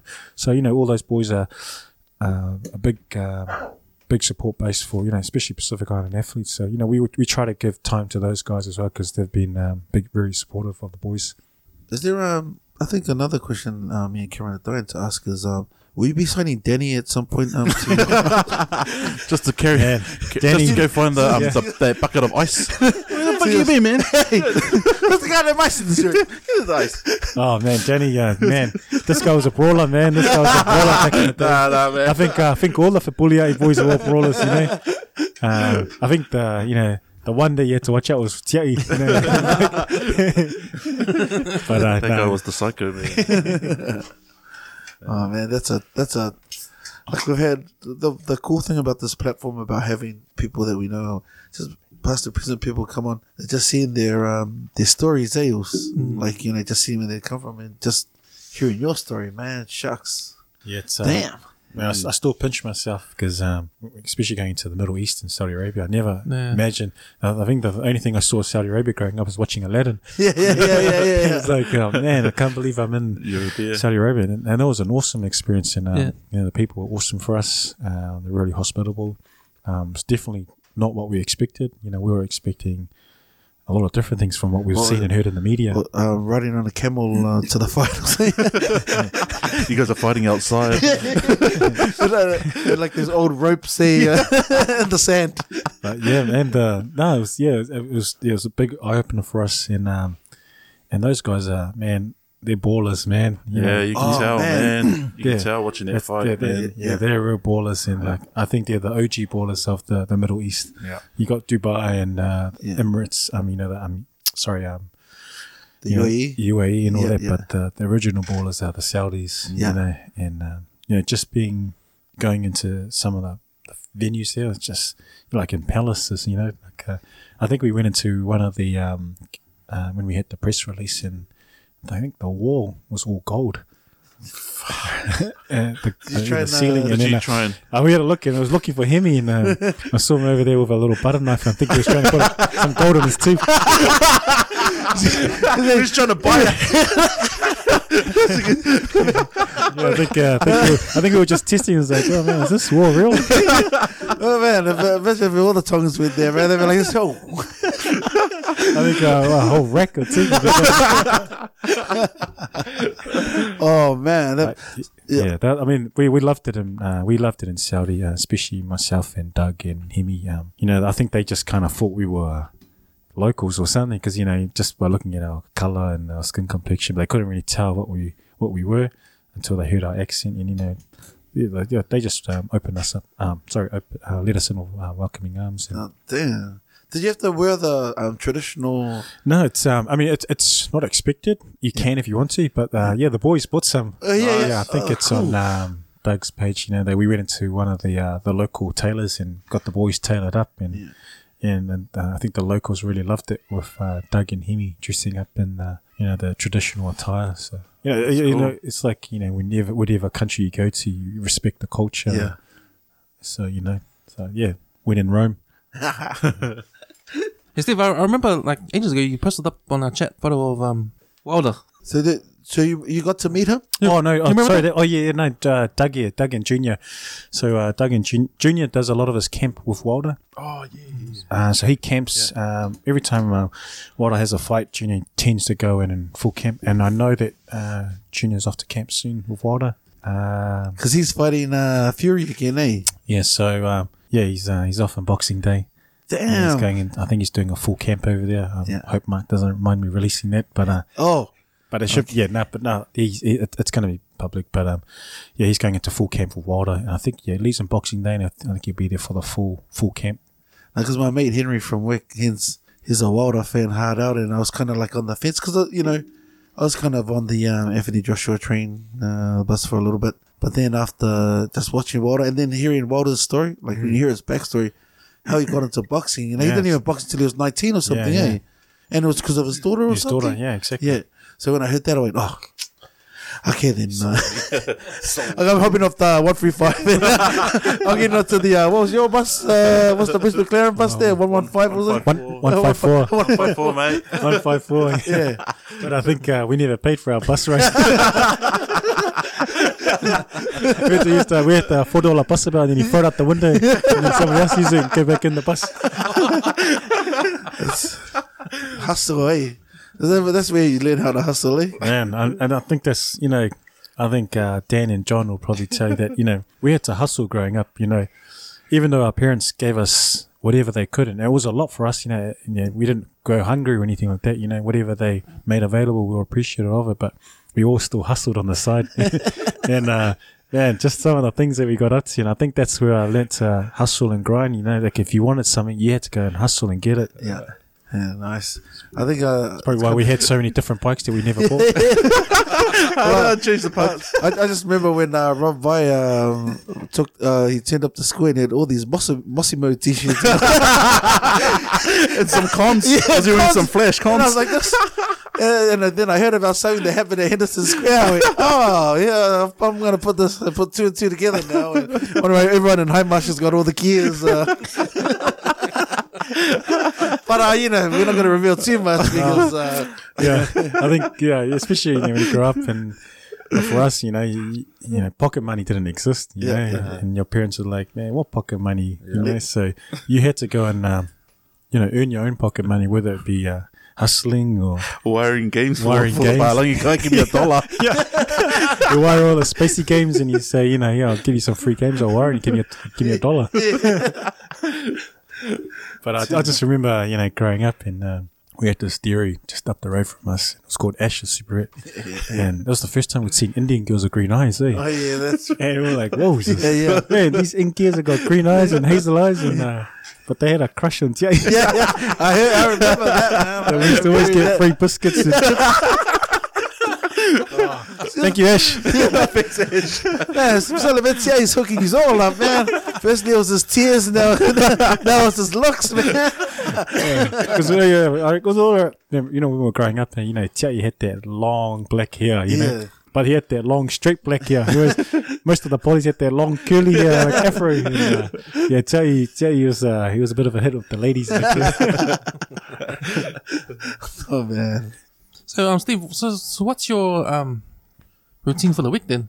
oh, it's just um basically. Uh, we'll just look at uh, potential campaigns coming up. Our goal at the moment is pretty much we're just sitting down and looking at um, potential fights and um, going back to the promoter with options. Um, you know, we want to go back to Utah.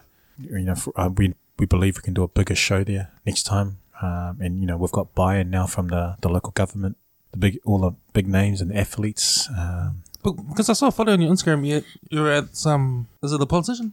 Oh, Is it yeah, Mayor- that- Mayor- yeah. Attorney General, she yeah. Oh, uh, yeah. he's the uh, attorney general of Utah. So you know, he's the he's the big guy that he's pretty much the big dog there. And it was, it was awesome experience for us to go and meet him and um, have him allow us to come and uh, be accepted into the office. Uh, And the building is pretty much like the White House. They, from what we were told, they replicated the whole building on the White House when they built it. So it was massive, you know, going in, and it, you know, felt really um, humbling for the boys as well. You know, you know, we all come from, uh, you know, from where we've come from, and you know, and it was awesome for seeing Hemi and Junior really excited to be uh, put on that platform. So you know, uh, it was a great experience and great to meet the uh, Attorney General and some of the great things they're doing in Utah and having their full support. Yeah, the crazy thing is like um all the all the work that you're putting in now, and it sounds like he's really making headways. It's it's, it's not going to be crazy to think that these guys are going to be bigger in America than they're going to be here in New Zealand. you know what I mean? I, I think that I think that's what we're seeing at the moment because um, you know a lot of people are starting to jump on, especially you know Pacific Island community in the states. Um, and you know one thing they told us that they've been waiting for um, PI boxing to come back to the US, and particularly in Utah because they said boxing has been vacant there for a very long time and used to be quite big there. And all the people I was talking to, you know, they said that you know that the last time there was a big boxing event there was Tua. And you know, and they said that they've been waiting for something to come back. And you know, seeing all my cousins and them showing me all their photos uh, being at Tua's last fight in Utah, and they said that was massive, and it kind of died out. And so we want to try and revive that uh, back in Utah, and you know, and obviously all the other states will come on board. So uh, Hawaii, uh, we were talking about Hawaii. Um, um, Kim's and Oh, Pat was magic. comparing. They're comparing the Hawaii stories. Uh, you know, yeah, It's it's magic. you know. It's magic. But so Hawaii must, you know, because just like you were saying, Oh, yeah, Utah, Hawaii, like they kind of like run parallel too. You know, Oh yeah, it's, I mean, must be another big. Um, I mean, we um, we met so many people there that flew in from different states just for the fight, and I met a couple of um, Tongans and Islanders, and you know they were like, "Oh man, I flew in, I flew in from San Diego, I flew in from LA," and I said, "Oh man, why is that?" And they said, "You know, when there's a they're like uh, when there's a Pacific Islander that's fighting on the world stage, they all come, you know, because for them it's like you know supporting. It feels like it's close to home for them. You know, you got a Pacific Islander."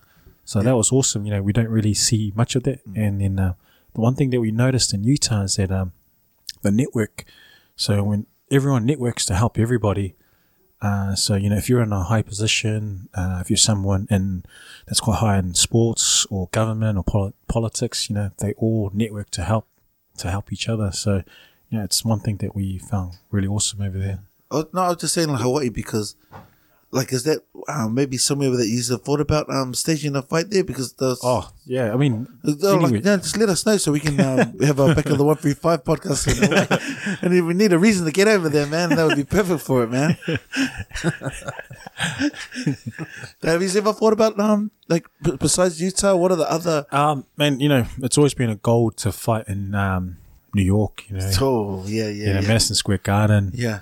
All those places, and you know, you know, it, it's a dream for the boys to just be on the world stage. You know, MGM in Vegas or anywhere in New York. So you know, it's it's awesome that we're getting to travel and see the world and um, sharing these experiences with all the guys. And you know, and when hearing the boys like Hemi saying, you know, just a South Auckland boy, now he's getting to uh, you know see the world is, is really awesome. Man, made it to Saudi Arabia, man. Man, Saudi Arabia was awesome, man. We loved Yeah. it. So, So is um England um oh yeah, because you know England at the moment is a hotbed for boxing, man. Yeah, it is. I mean, uh, you know, Eddie Hearn, he's uh, he's done amazing for box. He's done amazing things for boxing. He's pretty much, uh, you know, helped revive the sport. Uh, from, you know, just my perspective, you know, Yes, it's he has, exciting. yeah, yeah. uh, you know, it kind of went a bit quiet uh, last few years, but now you, you know, the heavyweight division's really opened up, and, and I, I think it's really more, uh, really exciting now. You've got Eddie Hearn driving it from the UK, and then you've got all the other guys from the US driving it as well, and now you've got the Saudis in the Middle East, you know, and these guys are these guys are big ballers, man. They're serious. They're tracking some big cash, you know, and that's why um, AJ and Ruiz are going to Saudi Arabia. It's like, mate, Yeah. you know, it just makes sense. Did, did you see the Ruiz um, result coming? Did you think that was Oh man, I picked it. Yeah? You? I, I picked Yeah, it and then I, um, I put I put some money on it and um, I had a good return. And um, Yeah, yeah. it's funny because uh, myself and uh, Doug and uh, Doug, you know, CKB coach and JC, uh, business partner, we were all talking about it. And then I said, look, um, you know, Ruiz has got fast hands, man. You know, typical Mexican comes forward, fast combinations. And if you watch all of Ruiz's fights, you know, he's got speed and he's got power. So I said, look, you know, I'm, I'm putting money on Ruiz. And, you know, JC, you know, he was like talking it down, goes, oh, you're making a big mistake. And Doug was going to follow my lead. And I, s- and he's like, okay, I'll listen to JC. And man, man, when we when he won, you know, man, I was so excited. And, and it was a good day in the bank account. It damn? was like, yeah, good good odds. And uh, Because that yeah, they must have been like no one saw the care coming. no, And, um, and what was it? What round was it? Was it this? Was quite what was it halfway through the yeah, towards the end of middle, the fight? I think it was some, yeah, yeah, yeah. And no one would like. Do you He- think uh, he just got caught off guard, or just took him? Did, took him? Man, you know, just my personal view, he just looked, he just didn't look like he wasn't ready for Ruiz and didn't expect it. Ruiz had nothing to lose, you know, Yeah, nothing that's the lose. worst kind of fist in the fight, Yeah. eh? Nothing to lose. And if you watch the fight again, you'll see AJ. He looked a bit confused, asking his corner for advice. You know, and um, it, there seemed to be a lot of confusion with him. When he went to the corner, you know, you could see that he gave up. You know, and normally when you look at the ref, you don't give a response or you don't put your hands up, you've given up. Or if you look to the ground, sometimes the ref will come into the, um, the change rooms before the fight and they'll say to you, if you don't want to give up and you don't want to look like you gave up, you just you give up. You just look to the ground or don't put your hands up, and the ref will stop it. And um, Damn, I didn't, I didn't know that. yeah, so yeah, and usually, and, you know, some really good refs they'll come and tell That's you in the corner. They'll say that you to they'll take the heat off you, and they'll just call the fight and make sure that you know you don't look bad. And, and You say face, eh? yeah, and you save face, and then you know the ref will tell you, "I'll give you a signal." And if you want to give up, you look to the ground. Um, you don't put your gloves up, don't put your hands up, or you know, or you spit your mouth guard out, or whatever. You give them that signal, and then the ref will call it off. Wow. Oh, That's damn! good, man. I want to be looking for every fight I can. Yeah, I know. Keep your keep your eyes up, bro. Keep your eyes up. Has there been a lot of that kind of stuff happening? Like for you, like for us, like we've grown up watching boxing, but then Oh man, you see the inside, yeah. and is there any little things like that that make you think, oh, is that why? Is that why? Oh yeah, man. Is that why? You know, like I, I remember one of the fights. Uh, one of the refs came into the corner and he just said, "You know, you said the exact same thing. You know, if you if you, if you if you give up, or if you get knocked down, or if you don't want to continue, you just look to the ground, and then that's your signal that I will stop the fight." And then I was like, "Oh wow!" So you know, it just you know uh, the, the fighter saves face, you know, and the ref takes the heat. Yeah. A lot of respect there. And, yeah, and, and, and it just saves them from taking any more damage as well, eh? It's Yeah. just them looking for the well being of the fighter as well. yeah, that's right. Yeah, yeah. I mean, it is. This, is- I mean, this last uh, twelve months, I've, I've definitely a lot learnt a lot. Uh, there's still a lot more to learn, Yeah. uh, but for me, it's just uh, improving and making sure that I can give the best to my team and uh, help them, uh, you know, reach their goals. So I've got to make sure I stay sharp and uh, you know stay on board, I stay on top of my game as well. In terms of on to um, management, have you guys looked to the future? What, how, where you want to grow the the company? You and you and JC. Yeah, um, at the moment, you know, we just want to continue what we're doing at the moment, providing that pathway uh, for uh, athletes uh, from New Zealand or locally or abroad or, or in the Pacific. and just providing them that platform, but uh, a platform where they know that you know we can support them, provide them that uh, athlete welfare, and also help them invest and look also look to the future as well. Because you know you got to look at um, life after boxing and you know what they've done in that in that period to uh, set themselves up and their families. You know, so you know it's it's, it's really important that you can help provide that financial advice and that guidance along the way as well, but also uh, you know help them steer them away from uh, all the all the distractions or the all Like, the things uh, they shouldn't be doing. like uh, Tommy Gunn from, uh, from Rocky Five, man. you know, just show them Rocky Five and tell them this is what can happen. I mean, stay No. away. I think I, I better show them like over the top, you know, like uh, nobody, nobody meets you halfway. man. hey, that's the second time this week, man, that movie's come up, bro. That we need to do that, man. I'm- I'm- I think uh, you know a lot of good life lessons uh, watching those movies. That's Hey, hey, we said that, man. Yeah, no one, no one meets you halfway. See, if he didn't go back and, and, and arm wrestle him again, you know, he wouldn't have known. oh, that's me, man. That's awesome. So uh, it's good to see the uh, the big horse here. Did you want to share any of your home stories? Oh no.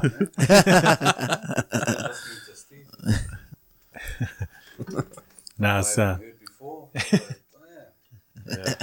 nah, it's good. Uh, man, it's some really good uh, childhood memories of uh, these boys, eh? It's, uh, and some good lifelong lessons as well. So I just can't believe. I think in the later stages, Yeah. yeah. Do you, do you remember that one day that um, Philly and Jay came home in a police car? Shit, that was I remember that day because Jay got a hiding and I could hear Philly getting a hiding from across the road. I'm sure you could hear Jay from getting a hiding from our house.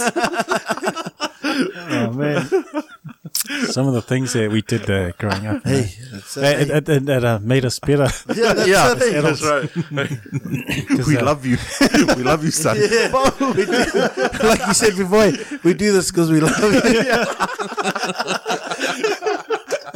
Just not at this point in time. I think the worst part is uh, I remember because we had a playground on our street, and uh, you know we used to all go play on that playground or play bull rush or whatever. And uh, I remember some of the girls came from the other streets watching us playing bull rush, and I think um, I was supposed to go home because we were supposed to go like church choir practice or something. And my parents must have been like waiting for ages about, you know, you know, typical kids, you know, you want to show off in front of the girls from the local neighborhood. And then next thing you know, you're getting a smack at the park. And- but you don't want to cry because there's girls there. So you're holding the tears, It's making it worse. eh? making it worse. And You're still getting even more Oh, yeah. smacks. Getting harder oh, yeah. Tough is the tough guy. And, but you know, it's, it's uh, man, I didn't care about the beating. It was the shame in front of the girls and going back to school the next day. Man, I can't remember the girl. What school? Uh, Bruce McLaren or, or Yeah. man, that, yeah, those are the man. Those days, just like, that's the way to. That's the way to seal it up there, man. uh, we were we were some we were naughty kids, man. man, I remember. Um, I think uh, you know we just moved into our house and we decided to play hide and go seek in my ceiling, my parents' new house. That's right. And then uh, you know we we're all playing upstairs in the you know we we're all playing in the ceiling, running around on the boards. And then we I think the house was only like a month old, and we all come downstairs. We, we all climb out of the ceiling, and next thing you know, there's cracks and all the all the gym Cracks on the ceiling. on the ceiling. So we're like, oh man. So everybody's like, everybody go home. And then uh, me and my brothers are like, okay, let's just go to sleep. Uh, just go to sleep, put the blankets on now. But it's like three o'clock in the afternoon. Sweaty. and parents come home and they're like, what the hell? You know, the whole brand new house and these cracks all over the ceiling. Oh man. ah, good times. Oh, that's a, Those are really good. I do this because I love you. that must be the tagline. We'll have to try, um, I think you, you're going to try and get Philly. To, or we, we've been trying to get Philly on, eh? You said, "I'll come if you have donuts." The Rory donuts, or there's only I heard about that. That um, donut or something. Do D O E dash N U T. Have you heard that? Yeah, I, I, is it the two the two women that are like got their business or something? Yeah, going? in Australia. yeah. eh? Oh, I'm not too sure. In. Australia. Yeah. Well, if you get a sh- um, What they need over there is pies. They need New Zealand style pies. Real, real pies, yeah. yeah. Well, well, if you're in Brisbane, Pat Murray will probably know how. He'll probably have the hookup for those kind of places. Uh, That guy's there. He's a he's a he's a good tour guide over there. yeah, yeah, yeah, yeah. Especially the nightlife as well. Um, Man, uh, no, it's just been awesome uh, coming coming here and just catching up with all the boys, especially all the boys from the neighborhood and boys you grow up with, and uh, just uh, that's a great platform. And uh, it's awesome to see that uh, getting everybody on board and just sharing their stories. So, no, big ups, boys. oh man, just um, just thank you for coming, man. Like, Yeah, um, man. honestly, like we, we say it all the time, and it's funny because like uh, my cousins um, over in Australia, they always make fun of me. Sound like you sound like you're fanboy and all that, like. But it's just that when everyone that we've, like, we, everyone that we bring on, it's for a purpose.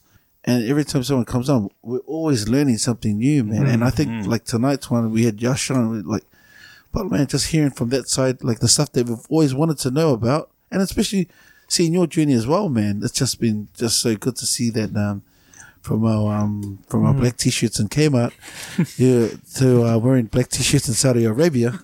You know, uh, man, we're just like we- we're just proud of you, man. It's good on you, man. Keep it going, and you know, Yeah. um, you know, Eden Park, open stadium fight. You're calling it, calling Yeah, it. calling what it, year, man. man? What year? What year? Oh, what's, what's, what's 2020? Uh, probably 2022 when uh, Oh, he's made pretty- made, made some recent. big made some big moves, man. Like, hey, man, you know the the way he's great, man. He's for, he's, he's for like six fights in the, one year, Yeah, man. yeah. Like he's gonna he's gonna get uh, someone's attention, man, and That's all it he's takes. gonna have a whole nation. He, he, he's not gonna have just New Zealand or Tonga. He's gonna have the whole South Pacific behind him because, like you know, even Stephen he was saying that he was a Tua fan. It's you know it's because he's re- not representing just us, representing the brown people or all the he's representing all the Pacific Islanders, all the um, people that came from Samoa or came from Tonga and to make a better life and and Tua and that um, started it and hopefully man they also Hemi or Junior you know they, they they they make that big leap man. So exciting exciting times man. Especially for someone uh, uh, not someone sorry especially for Pacific Island um, boxing and um, combat sports as well man you know? Yeah, I mean, there's um, you know, some pretty good uh, boxers coming up, um, not just in Tonga but Samoans. You know, you got um, Jai Opetaia from Australia. Yeah. Um, Pat Mailata, you know, he's a new guy coming up from New Zealand. Um, obviously, Joseph Parker. You got Hemi Ahio, uh, Junior Fa. Uh, there's a lot of there's a lot of uh, you know Pacific Island boxers coming through the scene now, and it's good to see that uh, boxing's uh, alive and well again um, and it's awesome to see. So you know, it's it's great. Uh, you know, but you know all the PIs in Australia, New Zealand, and you know got the people in uh, the US. So no, it's really good to see. And for us, it's um, it's not about Tonga or Samoa It's or a- no, whatever. it's It's, it's it's you know for us, it's representing the whole Pacific. yeah We had don't, don't, don't look down Don't look down, man. don't look down Giving up. don't give up Keep it- keep it- look at me look at me no, no, you know, Iz, you're right about about learning there because I remember, you know, before we had Pat on that other episode, like, I now have a big appreciation for for Pacific tattoos now. I wasn't really into it, but after that episode with Pat, like, man, it's really changed my, um, you know, also so my um, thinking. are we gonna- are not we- not not heavy. We're gonna have a have a live uh, tattoo podcast on the podcast. Steve, well, well, Steve can show you how you can end up on TV by getting a tattoo. hey, never again. you know the internet, bro. Never, you, nothing ever uh, disappears, locked in, bro. mate. You're in. You're in. You're locked in for life. You know, we're, we're taking that video on, the, on social media. But you know, it's, it's, it's the same thing with having having Steve here. You know, Yeah. now I've got more That's it, appreciation of what he does Yeah. and uh, and his fighters Yeah. and Yeah. ever, ever before. So it's it's it's been really good. It's been real educational. Well, you're you're a trailblazer, bro. You know, you're you're you're um you're setting uh like you're setting up the other people, other islanders, um how how you should run stuff, eh? You know, so that's awesome. Also, Yeah, and it, it's you know it's a great journey, and uh, for me it's like uh, you just try and provide a platform, and you want the the next person to do it better. You know, learn Yeah. from my mistakes or execute it better. So it's just trying to keep improving and keep paying it forward. Uh, it's a big thing for us. It's just to pay it forward for, for everybody else. And what I've learned tonight, uh, Steve, like, am I right to say that that fork in the road in your for your career was that time when you got caught at Steve's gym? Yeah. Oh That man, I was reckon. that like Yeah. he gave you two choices That's it. and you chose the choice that you chose back then led you to where you are right now. Oh yeah, man, he's been instrumental. You know, he's he's been a big mentor to me um, growing up, and still is a big mentor to me. And you know, I, I still call him like my big brother. Um, and you know, like we we still talk regularly, and um, you know, we chat and stuff like that. And yeah, if it wasn't for him, um, you know, for him getting me on that pathway of training and fitness and into martial arts, you know, you know, I don't know where where I'd be now, but uh, yeah, he's definitely a big influence in my life, and uh, I, I, I owe him a lot, and uh, you know, he's he's not more than I can't say enough of him. So yeah, big respect to him. Nice. Yeah, that's an awesome story, man. I love that story. Yeah. Yeah. Just- oh, I'm telling you, man, they made a movie about it. he went to the, Cu- he went to the Cuba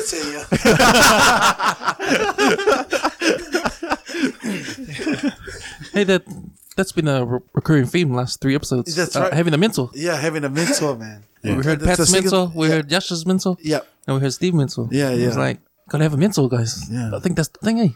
Oh, that, that's important because uh, Yeah. you know you, you've got to have somebody that you can uh, bounce ideas off and uh, pretty much steer you on the right path. and, and someone to just tell you straight. Yeah, you know. you need Yeah. a straight shooter, and and you know he's a he's a great mentor, and you know I've got a couple other guys I look up to. You know, uh, Doug Viney's one of them. You know, he's a he's another straight shooter. You know, and he's an awesome guy that you know he'll tell you straight. Um, you know, yeah, just people like that. You know, you got to keep those kind of people around you. And another one of our big mentors is uh, Ruben Wiki. You know, he's a close close friend of mine, and um, another big brother, and you know, Nick. And it's always great because I, I chat to him and a couple of my other boys um, daily, or pretty much every morning, and that's uh, uh, Biola and Ruben and another boy Peach, and you know, we always chat every morning, just see how we're doing and check in with each other, and pretty much just you know seeing what you know what we can bounce off of each other. So, and that's where that saying came from. You know, keep it small, keep it tight, keep it real, because uh, we always keep it tight, but we keep it real with each other. Yeah, man, that network, like even, like these are lessons that, like, um, hopefully people listening, like that's how, you, we, you- like, we should be um, doing, like, just checking in on your friends, eh, and, then, and just seeing where they're at, because you know, um, we were talking earlier, and I'm sorry to take it there, but like the last time you said you saw Danny was down in um in Wellington, Mm, yeah, um, for right. um Pa- Paul's um, Paul's funeral. Yeah, yeah, and and, and just bringing it up, like just us um as brothers, just keeping each other yeah.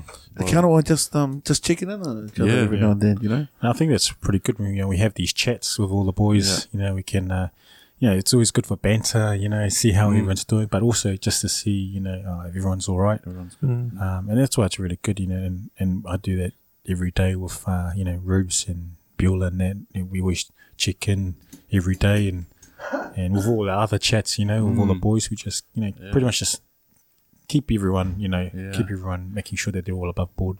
That's that's taught me a lesson. Um, that what what Steve was saying, you know, Pooh's, eh? Because like, man, he was the last person you, Yeah. and that's it's, all, it's just a good lesson for me, man. You just never know who. Yeah. You know, I'll check in with you. Yeah, you know, yeah, yeah. Anyone, but man, it was massive.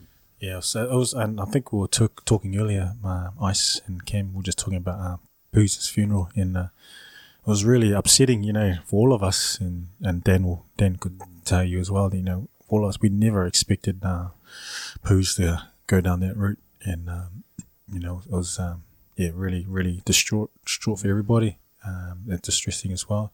But uh, I think afterwards it was pretty good when we had that celebration, and it was pretty much just celebrating his life.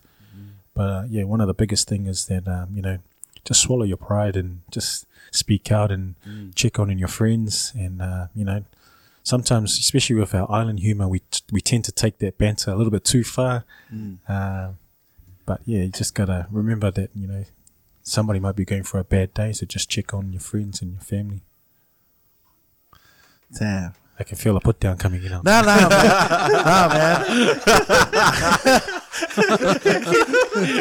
Wait, man. Nah, because uh, you know what? This got too serious, man. you know, be like, yeah, teary-eyed over there, man. like someone's listening, like this has to be that one guy. say something about eh? And like, you know, but that was to be legit. that listing guy. They probably go, go wrap that guy up in plastic. But yeah, nah, hey, man. Ma, yeah, Mark, if you're listening, man, sorry, man, we didn't mean to wrap you up in plastic. sorry, Mark. We, we, sorry, Mark. We should have had your back, man. Sorry, man.